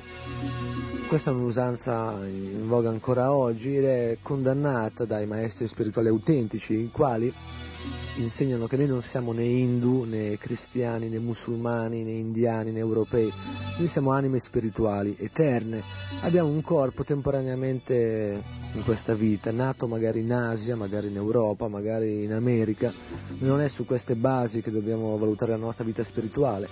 Uno può condurre un'autentica, sana e genuina vita spirituale ovunque sia nato, ovunque abbia vissuto i primi anni della sua vita. L'importante è che uno abbia devozione verso Dio, Krishna. Questa usanza esisteva anche 500 anni fa e Haridas Thakur, essendo nato in una famiglia di musulmani, mangiatori di carne, considerati degradati dalla società hindu di quell'epoca, a lui non era concesso, non era dato il permesso di entrare nel tempio. Questo non era condiviso da Chaitanya Mahaprabhu, il quale, essendo Dio stesso, non era differente da Jagannath, la forma di Dio presente all'interno del tempio. Quindi, anche se Haridas Thakur non poteva andare quotidianamente nel tempio a vedere Jagannath, Jagannath, Dio, Krishna, nella forma di Chaitanya Mahaprabhu, andava lui a visitare Haridas Thakur nel luogo dove egli recitava il Mahamantra 300.000 volte al giorno il nome di Krishna.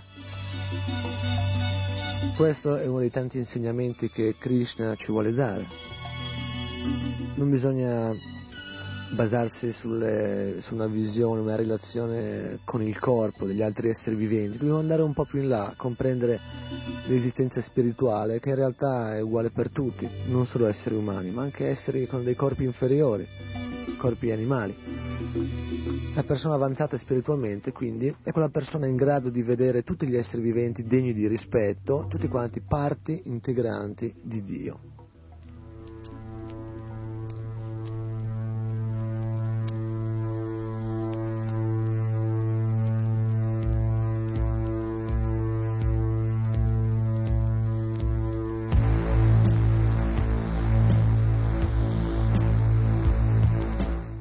Mattino seguente, dopo aver visitato il tempio di Jagannath, Chaitanya Mahaprabhu, insieme con tutti gli altri devoti, andò in fretta a visitare Haridas Thakur.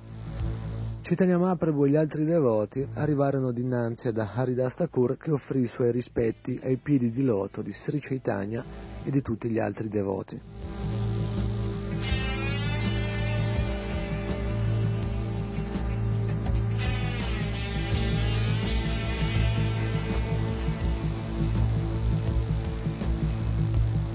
Sri Chaitanya Mahaprabhu chiese, mio caro Haridas, che c'è di nuovo?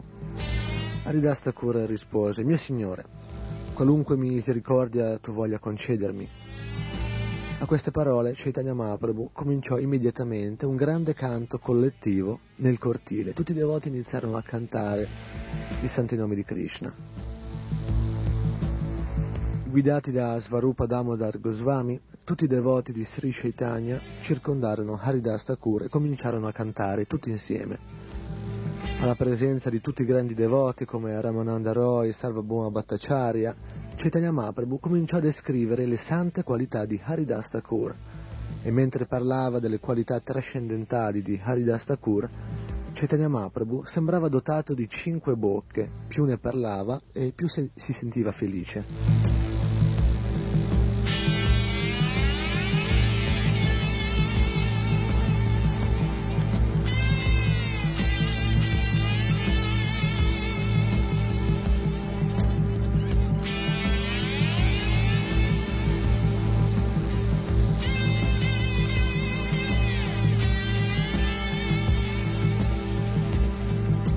Aver ascoltato le qualità trascendentali di Haridas Thakur, tutti i devoti presenti furono presi da una grande meraviglia. Tutti offrirono i loro rispettosi omaggi ai piedi di loto di Haridas Thakur. Haridas volle che Chaitanya Mahaprabhu sedesse di fronte a lui e poi fissò i suoi occhi sul volto di loto del Signore. Teneva sul cuore i piedi di loto di Sri Chaitanya Mahaprabhu e presa la polvere dei suoi piedi cominciò ripetutamente a cantare il santo nome di Krishna.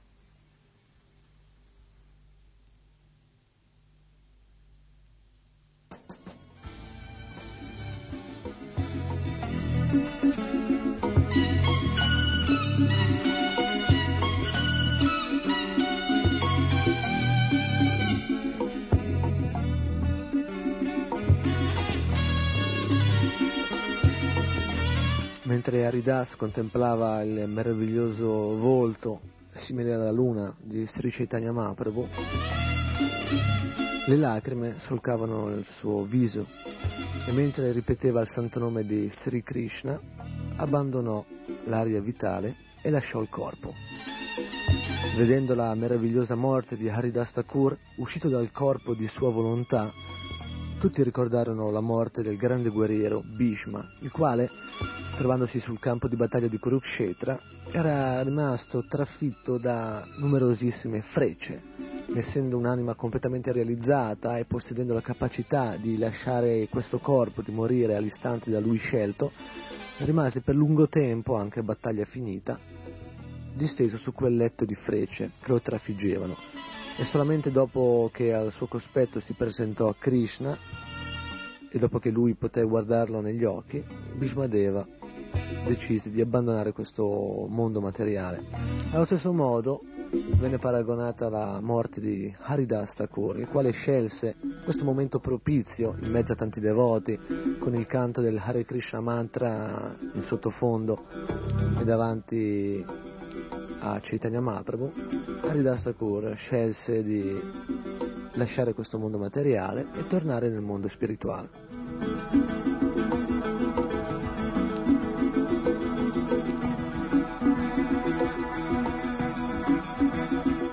Questa storia della morte di Haridas Thakur ve l'abbiamo presentata perché oggi parlando di Jagannath Puri volevamo partire con il raccontarvi di alcuni luoghi, uno chiamato Haridas Samadhi, l'altro chiamato Siddha Bakul, due luoghi legati intimamente, poi vedremo il perché, alla vita di Haridas Thakur.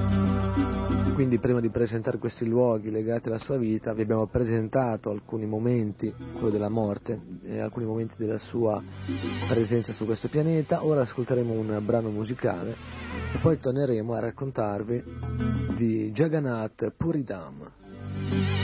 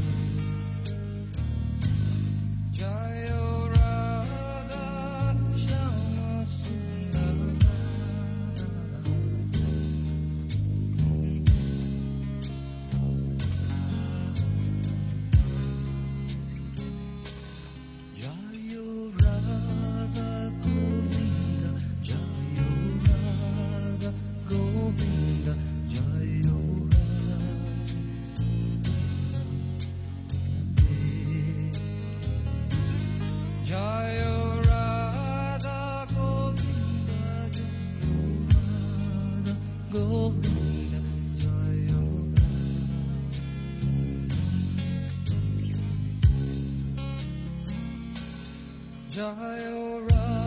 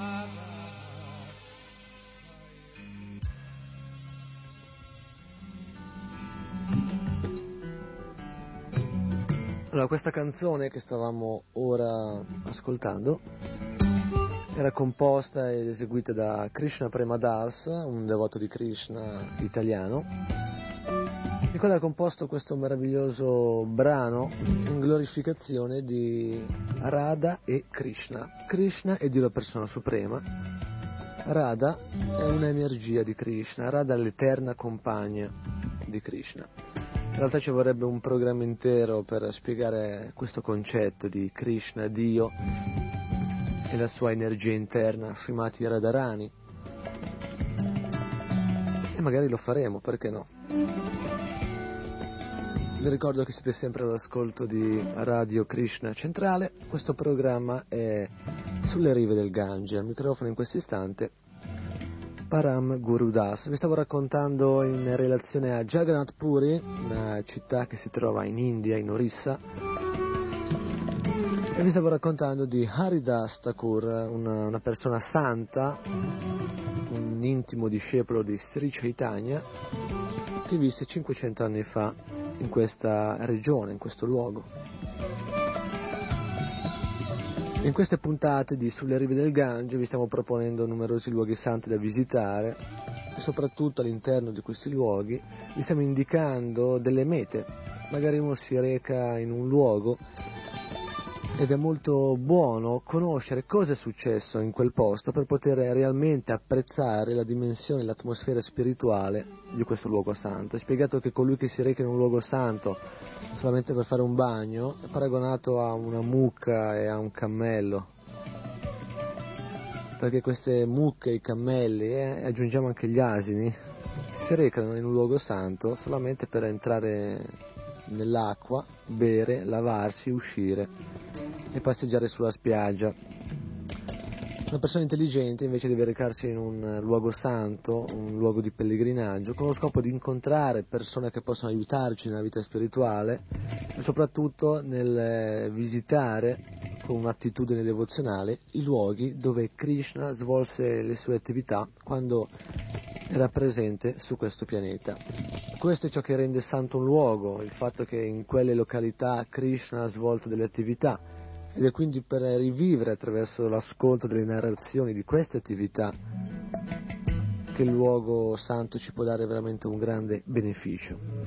Abbiamo parlato oggi di Haridas Thakur, abbiamo parlato della sua morte, abbiamo parlato del suo Samadhi Mandir. Samadhi abbiamo detto significa tomba, tomba nella quale viene sepolto il corpo di una persona santa. A Jagannath Puri c'è la tomba di Haridas Thakur, il quale dopo che eh, morì in presenza al cospetto di Chaitanya Mahaprabhu fu preso in, sulle braccia, in braccio da Chaitanya Mahaprabhu stesso, il quale iniziò a danzare con tutti gli altri devoti. Generalmente nella cultura occidentale la morte viene vista come un fatto tremendo, a volte si ha paura perfino di parlarne. Eh? Invece la morte quando si tratta di una persona santa, è un avvenimento gioioso, una persona che torna da Dio, una persona che ritorna nella sua dimora originale. Come è possibile essere dispiaciuti di un così grande successo? Bisogna essere molto felici, molto felici del successo di un'altra persona, la quale dopo una vita su questo pianeta ritorna nel pianeta originale, Krishna Loka, il pianeta di Krishna, il pianeta dove questa persona, questa anima, potrà ritrovare la propria relazione personale, individuale, con Dio, la persona suprema. Dopo aver danzato con il corpo di Haridas Thakur sulle braccia, Chaitanya Mahaprabhu lo portò nell'oceano, lo immerse nell'oceano, lo tirò fuori e tutti i devoti nella sabbia, nella spiaggia, fecero un, un buco all'interno del quale misero il corpo di Haridas Thakur. Sopra questo buco fu costruita una, una tomba. Intorno a questa tomba, ancora sulla spiaggia, ora oggi potrete vedere un bellissimo tempio con delle belle divinità e un quadro che ricorda che lì sotto c'è Haridas Thakur, l'acciaria del santo nome, colui che con il suo esempio ha insegnato a cantare i santi nomi di Krishna, il Mahamantra. Haridas cantava ogni giorno 300.000 nomi di Krishna.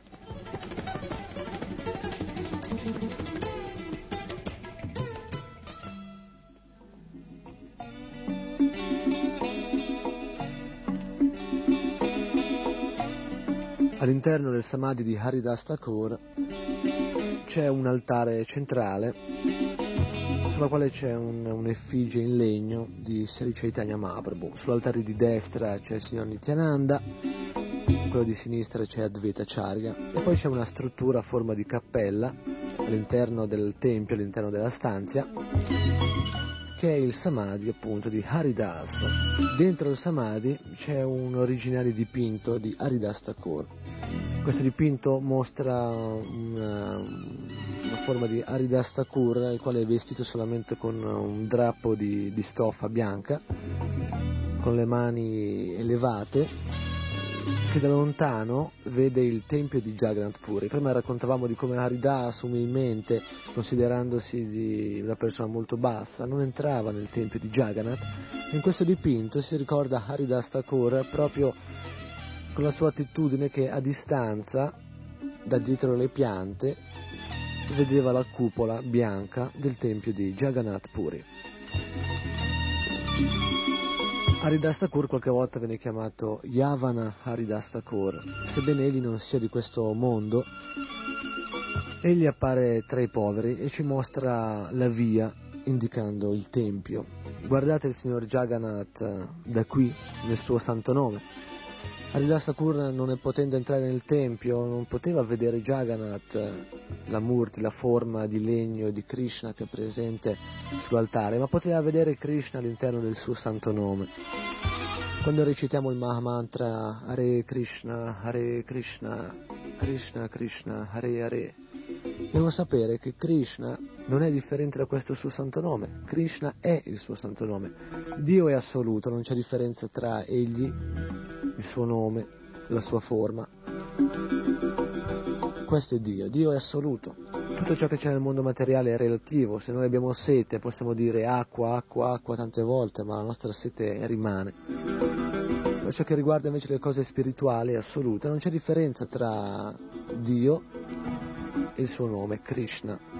La differenza può essere per noi vista dal fatto che noi non siamo in grado di vedere Krishna presente nel suo santo nome. Dobbiamo quindi purificarci e riuscire a penetrare, purificandoci spiritualmente e ampliando la nostra visione, riuscire a penetrare nel santo nome di Krishna e comprendere che non c'è differenza tra Dio, la persona suprema, e il nome di Dio, Krishna, l'infinitamente affascinante.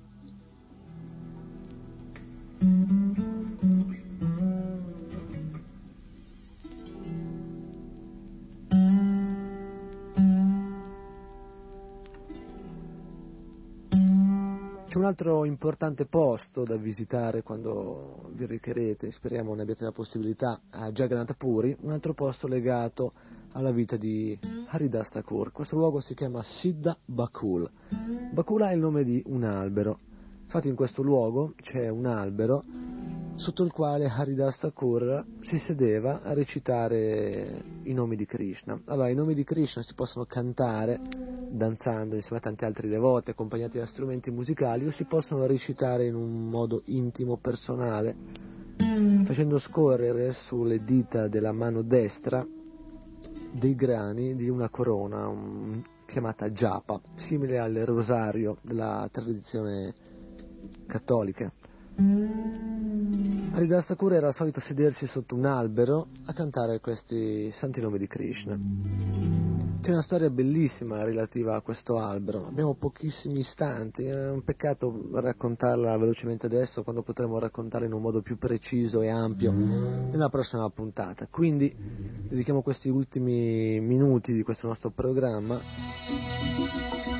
dandovi alcune anticipazioni sulla prossima puntata di Sulle rive del Gange.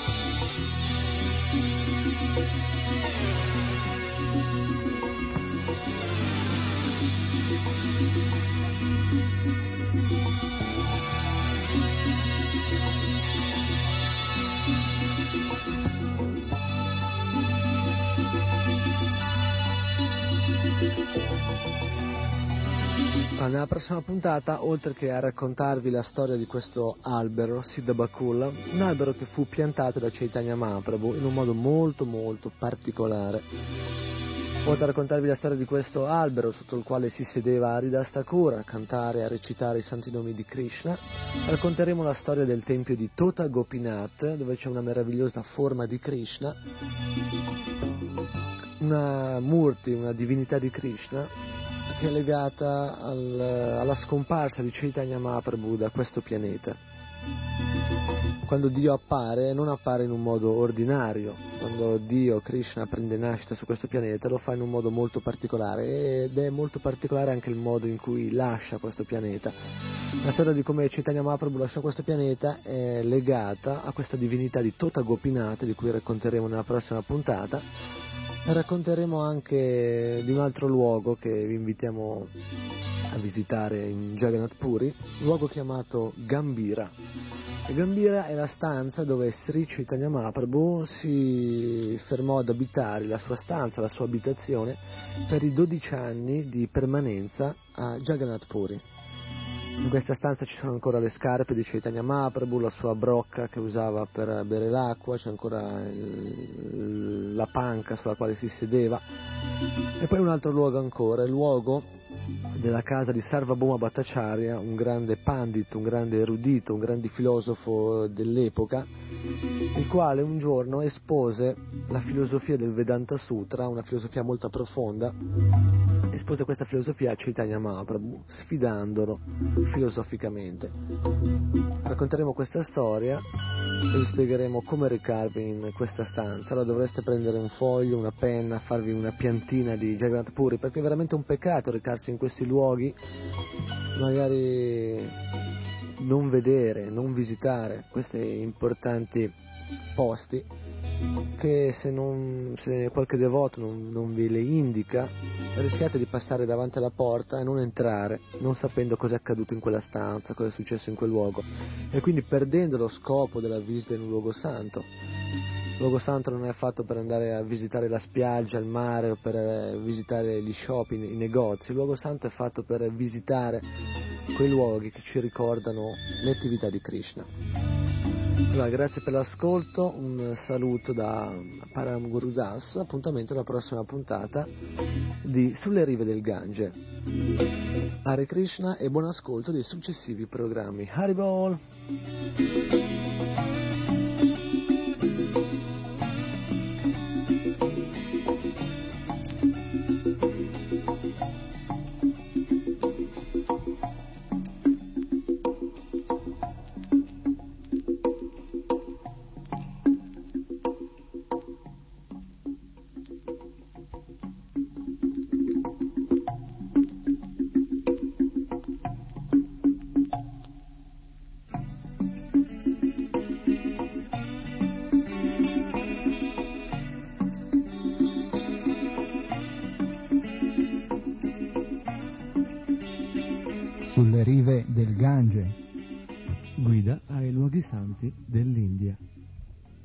Un viaggio per capire.